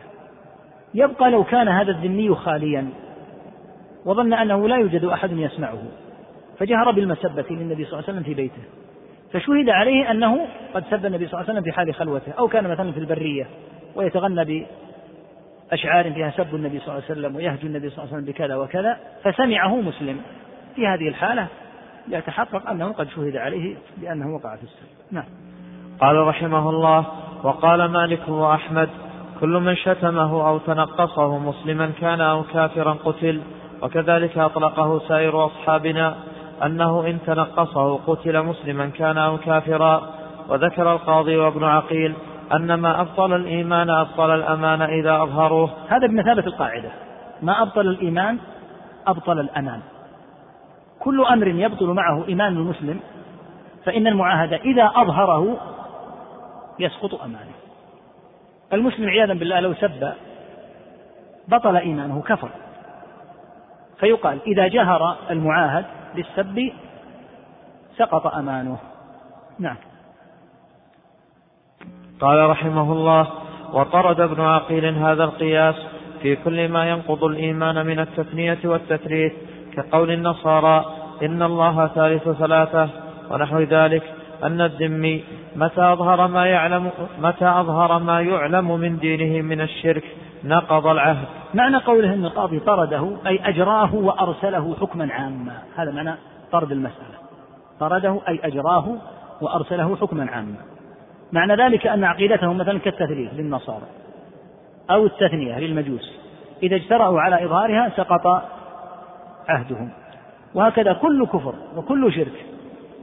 وإن كان من صميم اعتقادهم إذا أظهروه انتقض عهدهم. نعم. قال رحمه الله قال القاضي وقد نص على ذلك أحمد في رواية حنبل كل من ذكر شيئا يعرض به الرب فعليه القتل مسلما كان أو كافرا وهذا مذهب أهل المدينة. وقال أحمد في رجل يهودي سمع مؤذنا يؤذن فقال كذبت فقال يقتل لأنه شتم. أما ما يتعلق بسب الرب عياذا بالله فسيأتي له فصل مستقل. وأما كلام أحمد اليهودي إذا قال للمؤذن كذبت فإن ذلك شتم وإذا قيل إنه شتم فمعناه أنه إذا قيل شتم أو سب فمعناه أنه يقتل. المؤذن يرفع كلمات كلها حق. أشهد أن لا إله إلا الله أشهد أن محمد رسول الله. فإذا قال له كذبت صرح الآن وأخرج ما فيه. وإلا نحن نعلم أنه لا يقر بالرسالة. لأنه لو كان يقر بالرسالة لأسلم فتكذيبه للمؤذن تكذيب لما تضمنه الأذان من هذا الحق.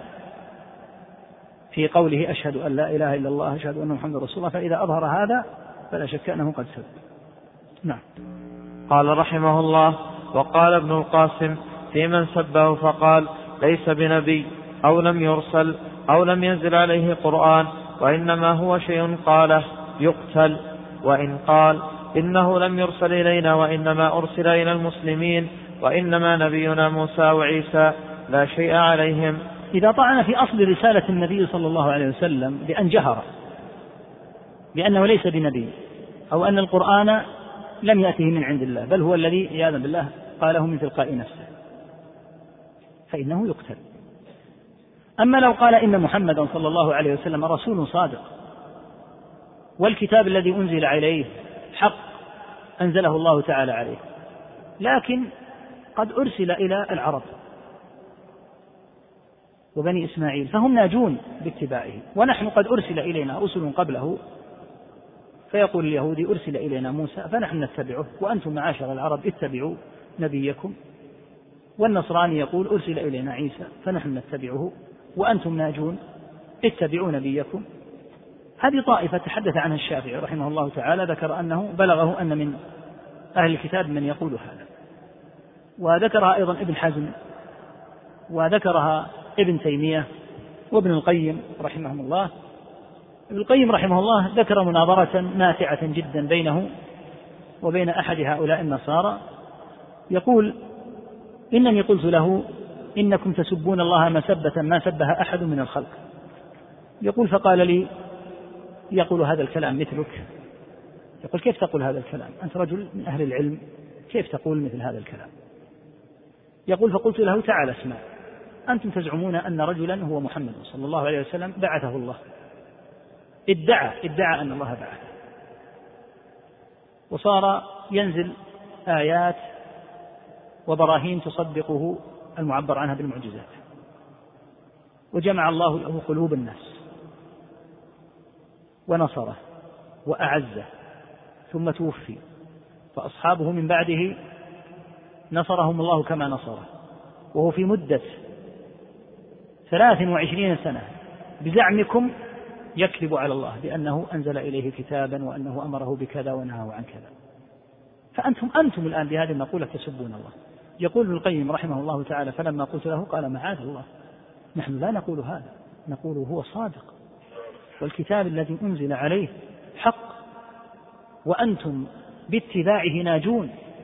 لكن هو نبي لكم ونحن لنا أنبياؤنا. يقول ابن القيم رحمه الله فقلت له غلبت كل الغلب. إذا قلت إنه صادق فقد أخبر هذا الصادق أنه أرسل إلى العالمين وأن على أهل الكتاب أن يتبعوه. يقول فاشتد احمرار وجهه وقال حدثنا في غير هذا. مثل ما يقول قائل يعني شوف لنا موضوع آخر. لأنه شعر بأنه لا يمكن أن يستقيم هذا الكلام. إذا قال أحد إنه صادق وإن الكتاب الذي أنزل عليه من الله فقد قال الله قل يا أيها الناس إني رسول الله إليكم جميعا. وقال تعالى في أهل الكتاب الذي يجدونه مكتوبا عندهم في التوراة والإنجيل يأمرهم بالمعروف وينهاهم عن المنكر إلى آخره. فأنتم مأمورون إذا كان صادقا فأنتم مأمورون والكتاب الذي أنزل عليه يبين أنه مهيمن على الكتب السابقة فلهذا لا يستقيم قول هؤلاء هؤلاء إذا تحدثوا يقول إنهم يتحدثون عن معتقدهم. فإذا أخبروا بهذا مجرد خبر أنهم يقولون مثل هذا وهذا قد يحتاج إليه في المناظرات معهم والمناقشات فيدلون بما عندهم حتى يمكن الرد عليهم لكن لا يظهرونه. هذا هو الفرق. لا يظهرونه في الناس ويفشونه في عوام المسلمين لأنه ليس لهم هذا. لكن في المناقشات إذا أردت أن تناقشهم لا بد أن يعرض. إذا أتيته وقلت أنت عندكم كذا وكذا وكذا وأنت تريد مناظرته فإنك تعرض ما عندك لترد عليه. وهذه خطورة المناظرات. المناظرات الأصل أنها قد لا يفهم بعض العوام الحجة فيها. وقد ترسخ بعض الشبه في أذهانهم بسبب أن صاحب الشبهة ألقاها بأسلوب فيه نوع من يعني الاحتيال وفيه نوع من اللف فلا يستطيع العامي أن يستوعبها. والطرف الثاني وهو الأخطر قد لا يكون من المتمكنين من أهل العلم. فعند ذلك يظهر صاحب الحق بمظهر ضعيف ويظهر صاحب الباطل كافرا كان أو رافضيا أو غيره بمظهر قوي. وهنا تأتي فتنة ولهذا أمر المناظرات ليس بالأمر الهين وليس لكل أحد وله أسلوبه المحدد وطريقته والموضوعات المعينة والأصل الذي يرجع إليه. فما يدخلها أي أحد. لأنها قد تنعكس بنتيجة غير غير سليمة. بخلاف ما إذا دخلها أهل العلم وأمثالهم فإنهم بإذن الله عز وجل يظهرون الحق. أما أن تكون هكذا كل من أراد أن يناظر أحدا في موقع في الإنترنت أو في أي قناة من القنوات يذهب ويناظره ليس هذا لكل أحد بلا شك. نعم. قال رحمه الله ولو قال دينه خير من ديننا أدب وسجن طويلا. العبارة في الأصل ليست هكذا الحقيقة. الذي في الأصل لو قال ديننا خير من دينكم. إنما دينكم دين الحمير. هذه العبارة وهذا بها يتضح السد. يقول لو قال ديننا خير من دينكم إنما دينكم دين الحمير يقول ففيه الأدب الموجع والسجن الطويل. أما لو قال الكتابي إن دين محمد صلى الله عليه وسلم خير من ديننا في الواقع أنه قال حقا كيف يؤدب ويسجن؟ فالنقل هنا غير دقيق. لكن يبقى أمر هو أنه الاقتصار على أدبه وسجنه الطويل ليس بسليم لأن عبارته أنه عياذا بالله أن هذا الدين دين الحمير عياذا بالله سب شديد جدا. فالاقتصار على مجرد سجنه ليس بصحيح بل الصواب أنه يقتل كما في نظائره التي مرت. نعم. قال رحمه الله وهذا قول محمد بن سحنون وذكره عن أبيه ولهم قول إذا سبه بالوجه الذي به كفر لا يقتل وبغيره يقتل إلا أن يسلم. وقال في اليهود إذا قال للمؤذن حين تشهده كذبت يعاقب ويسجن. قد تقدم نص الإمام أحمد في مثل هذه الصورة على القتل لأنه شتم. وكذلك اختلف أصحاب نعم في هذه الصورة تقدم أن الإمام أحمد يقول إنه يقتل لأنه بهذا يكون شاتما. فقوله للمؤذن كذبت فيه تكذيب وجهر برد شهادة أن لا إله إلا الله وجهر برد شهادة أن محمد أن محمد رسول الله. فالقول بأنه يعاقب ويسجن كما قلنا ليس بسليم. الصواب أن الأمر أفظع وأبلغ من أن يقتصر على مجرد السجن. نعم. قال رحمه الله وكذلك اختلف أصحاب الشافعي في السب الذي ينتقض به عهد الذم ويقتل به إذا قلنا بذلك على وجهين. أحدهما ينتقض بمطلق السب لنبينا والقدح في ديننا إذا أظهروه وإن كانوا يعتقدون ذلك دينا. وهذا قول أكثرهم. كما تقدم العبرة أن يظهروه فمن أظهر السب انتقض عهده. نعم. والثاني أنهم إن ذكروه بما يعتقدونه فيه دينا من أنه ليس برسول والقرآن ليس كلام من أنه ليس برسول والقرآن ليس بكلام الله. فهو كإظهارهم قولهم في المسيح ومعتقدهم في التثليث قالوا وهذا لا ينتقض العهد به بلا تردد بل يعزر على إظهاره. كما تقدم مرارا المعاهدون لا يقرون بنبوته صلى الله عليه وسلم. فنحن نعلم أنهم لا يقرون وأعطيناهم العهد على هذا. وهذا الذي يدينون به وعليه عاهدوا كما أنهم يدينون باعتقادهم الباطل مثلا في مسائل كالتثليث وغيرها وعليه عاهدناهم. من هنا رأى هذا الفريق من أهل العلم أنهم لا يقتلون. لماذا؟ قال لأن هذا هو دينهم ونحن قد عاهدناهم على هذا. لكن لا شك أنهم يمنعون قطعا مثل ما قلنا مرات وكرات يمنعون من إظهاره. المجاهرة به والجرأة والوقاحة في الصدع به لا شك أنه لا يقر أحد عليه. فإذا أظهروه انتقض عهدهم. وإلا فنحن نعلم أنهم لا يقرون بنبوة النبي صلى الله عليه وسلم. نحن نعلم أنهم لا يصدقون بالقرآن. وعليه أعطيناهم العهد.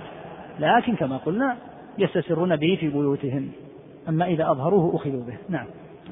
قال رحمه الله وأما إذا ذكروه بما لا يعتقدونه دينا كالطعن في نسبه فهو الذي قيل فيه ينقض العهد. وهذا اختيار الصيدلاني وأبو المعالي وغيرهما. وغيرهما. إذا ذكروه بما لا يدينون به فلا عذر لهم عند أحد. لا عند الطائفة التي تقدمت ولا عند غيرهم من أهل العلم. كما لو أن أحدهم عياذا بالله طعن في نسبه الكريم صلى الله عليه وسلم. لا يستطيع أن يقول إن طعني في نسبه جزء من ديني فيؤخذون به عند الجميع. نعم. قال رحمه الله والأدلة تدل على أن السب بما يعتقدونه فيه دينا وما لا يعتقدونه فيه دينا سواء وأن مطلق السب موجب للقتل وقد تقدم ذلك بما فيه كفاية فإن الذين كانوا يهجونه ويعيبونه وينفرون عنه الناس إنما كان ذلك فيما يعتقدونه ومع ذلك أمر بقتلهم وهذا الفرق متهافت جدا. نعم. يعني الذين فرقوا فقال نفرق بينما إذا جهروا بشيء يعتقدونه من دينهم وبينما إذا جهروا بشيء لا يعتقدونه من دينهم. فإذا جهروا بالشيء الذي يعتقدونه من دينهم يقول أنا أعتقد أنه ليس رسول الله عياذا بالله. يقول الواقع أنه جهر بشيء من دينه بخلاف ما إذا جهر بشيء ليس من دينه كالطعن في نسبه صلى الله عليه وسلم. يقول يؤخذ بالأخير هذا ولا يؤخذ بالأول. الشيخ رحمه الله يضعف هذا الفرق ويقول إنه فرق متهافت. قلنا إنهم وإن أعطوا العهد على هذا فإنه ليس لهم أن يظهر منهم ما يدل على اعتقادهم. وهذا يخالف الصغار الذي أوجب الله عز وجل أن يلتزموه. فالقول بأن ثمة فرقا بين ما يعتقدونه إذا أظهروه يختلف الحكم. كل ما خالف الإسلام فإنه لا يظهر والعبرة ليس بما يعتقدونه هم العبرة بما نعتقده نحن. فالذي نعتقده أن قولهم باطل والذي نعتقده أن هذا القول الباطل لا يجوز إفشاؤه. فإذا قالوا بمثل هذا القول الباطل أو قالوا ما لا يعتقدون فقد خالفوا أحكامنا. في دار إسلام فيؤخذون به مطلقا.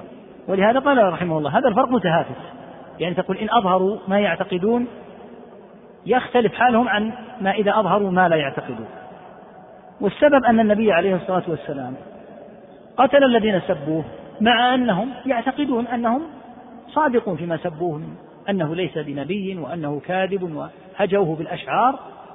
لم يراعي النبي صلى الله عليه وسلم يقول إن كانوا يعتقدون أو لا يعتقدون. هذا فرق الحقيقة كما ذكر هنا متهافت. وذلك لأن الاعتبار هو بأحكام ديننا نحن. ثم إذا كان هو يعتقد هذا من الذي ألزمه أن يفوه به ويجهر به؟ ما دام في بيته يعلم زوجته وذريته الباطل وعليه أعطي العهد يكتفي به. أما أن يظهره إلى المسلمين فلا شك أن هذا لا يقر عليه مطلقا سواء كان يعتقده أو لا يعتقده. نعم. قال رحمه الله وأيضا لو قلنا لا يكون سبا إلا ما ليس دينا لهم أمكن كل من سبه أن يقول أنا أعتقده دينا. نعم يقول حتى تعرف أن هذا الضابط ليس بدقيق. لو قلت إن كان يعتقده دينا لم يقتل به وإن كان لا يعتقده دينا قتل به. يقول في الحالة هذه يمكن أن يقول المسبة ثم إذا أردنا أن نقتله قال أنا أعتقد هذا دينا. أنتم أدرى مني بديني. أنا من ديني أنا أعتقد كذا.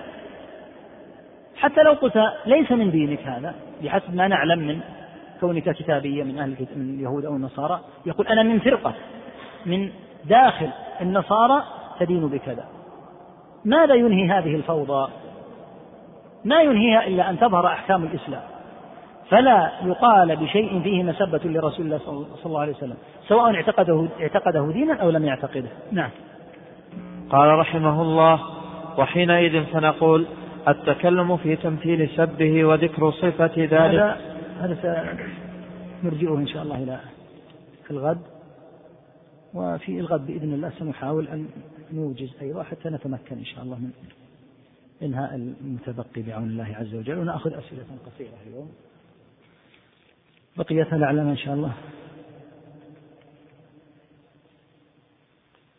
يقول يذكر بالوضع الحاصل في بورما بقتل البوذيين الآلاف من المسلمين. نسأل الله أن يرفع عنهم ويرحم ضعفهم. حقيقة أن هذا في كثير من البلاد للأسف. بين فترة وأخرى يهلك أهل الإسلام هذه الهلكة حتى يقضي الله عز وجل عودة صادقة إليه. يكون لأهل الإسلام مهابة تردع هؤلاء عنهم نسأل الله يرحم ضعفهم ويتولى أمرهم.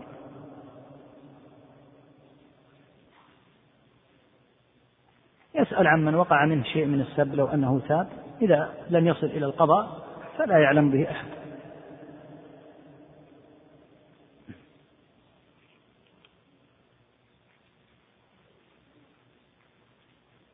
يقول أحد الطلاب سب الشيخ ابن جبرين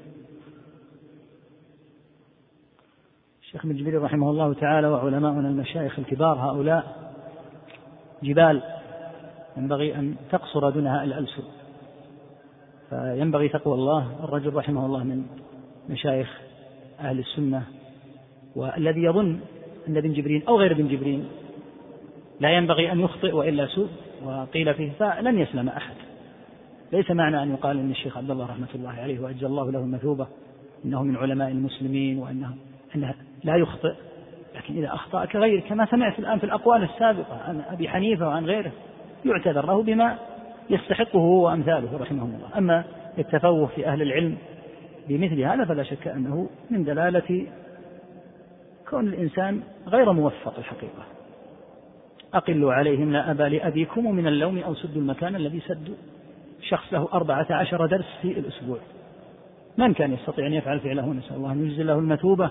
ويغفر له ويرحمه. واجب أن يكف عن أهل العلم وأن يتقى الله.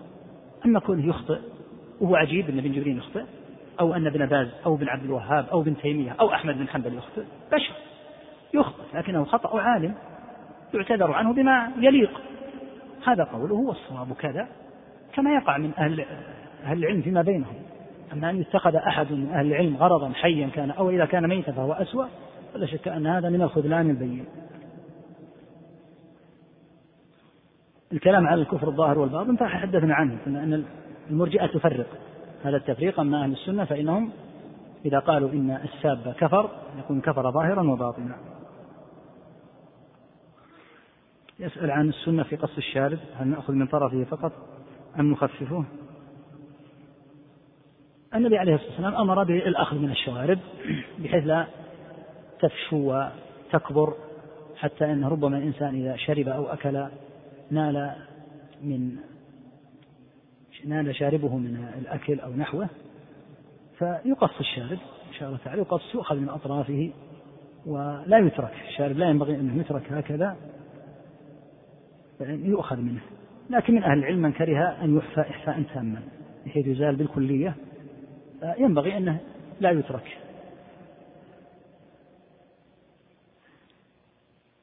يقول حديث إن أبي وأباك في النار وأنه نهي عن الاستغفار لأمه. هل يعتقد هل من يعتقد أن والد وأم الرسول صلى الله عليه وسلم كافرين أو هما في النار يكون سابا؟ سبحان الله. النبي صلى الله عليه وسلم أخبر بهذا بنفسه. قال أبي وأبوك في النار هذا إخبار. ولما وروى مسلم أن النبي صلى الله عليه وسلم لما كان في طريقه في أثناء ذهابه إلى مكة استأذن ربه أن يستغفر لأمه فلم يأذن له.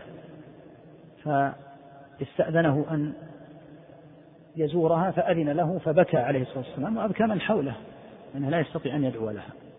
فهذا إخبار معهم بالسب هو الذي أخبر بهذا عليه الصلاة والسلام.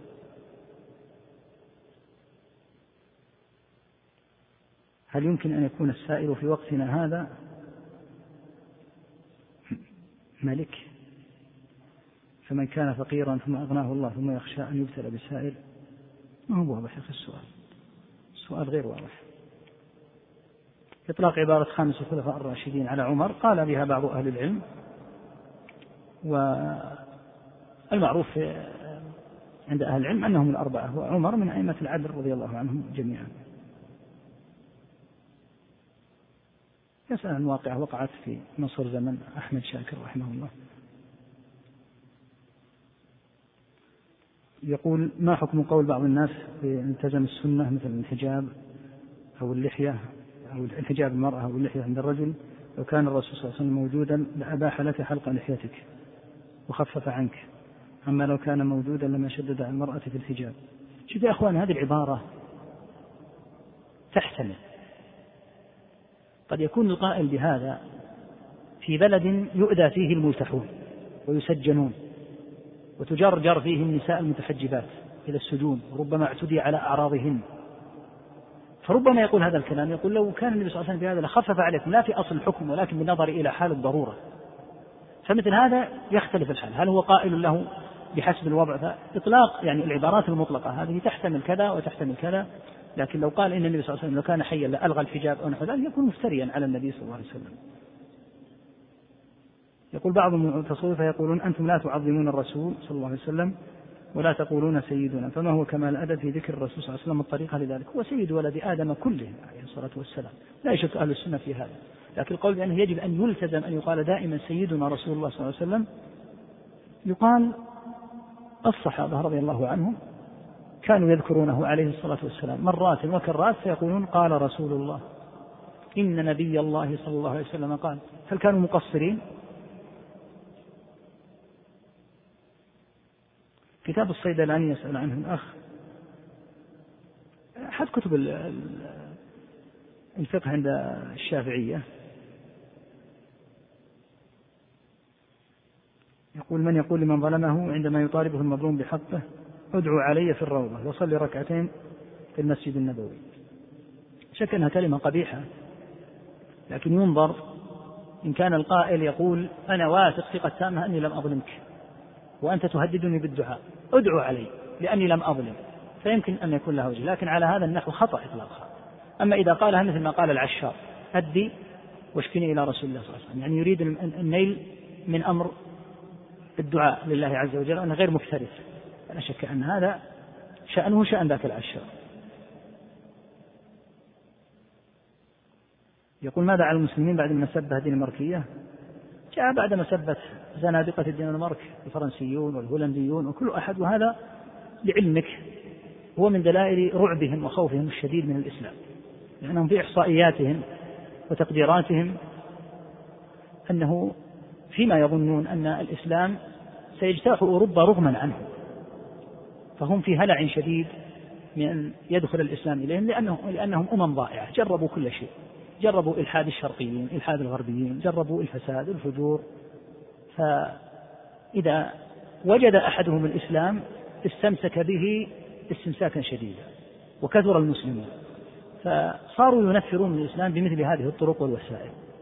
فالواجب على المسلمين أن يزيدوا في الدعوة إلى الله عز وجل. لأنه مثلا الدنمارك على ما فيها من الشر والسوء بعد الحادثة هذه أسلمت أعداد غفيرة من الدنماركيين بسبب ماذا؟ تقصيري أنا وأنت. بسبب تقصير المسلمين. هم لا يدرون بشيء اسمه رسول الله ولا بشيء اسمه الإسلام. فحثهم هذا الموضوع لما رأوا المسلمين قد غضبوا قالوا ما هذا الموضوع؟ فصاروا يقرؤون عن الإسلام فأسلمت طوائف كثيرة منهم بسبب التقصير الحاصل من المسلمين. فالتقصير الحاصل من المسلمين هذا كبير لا شك.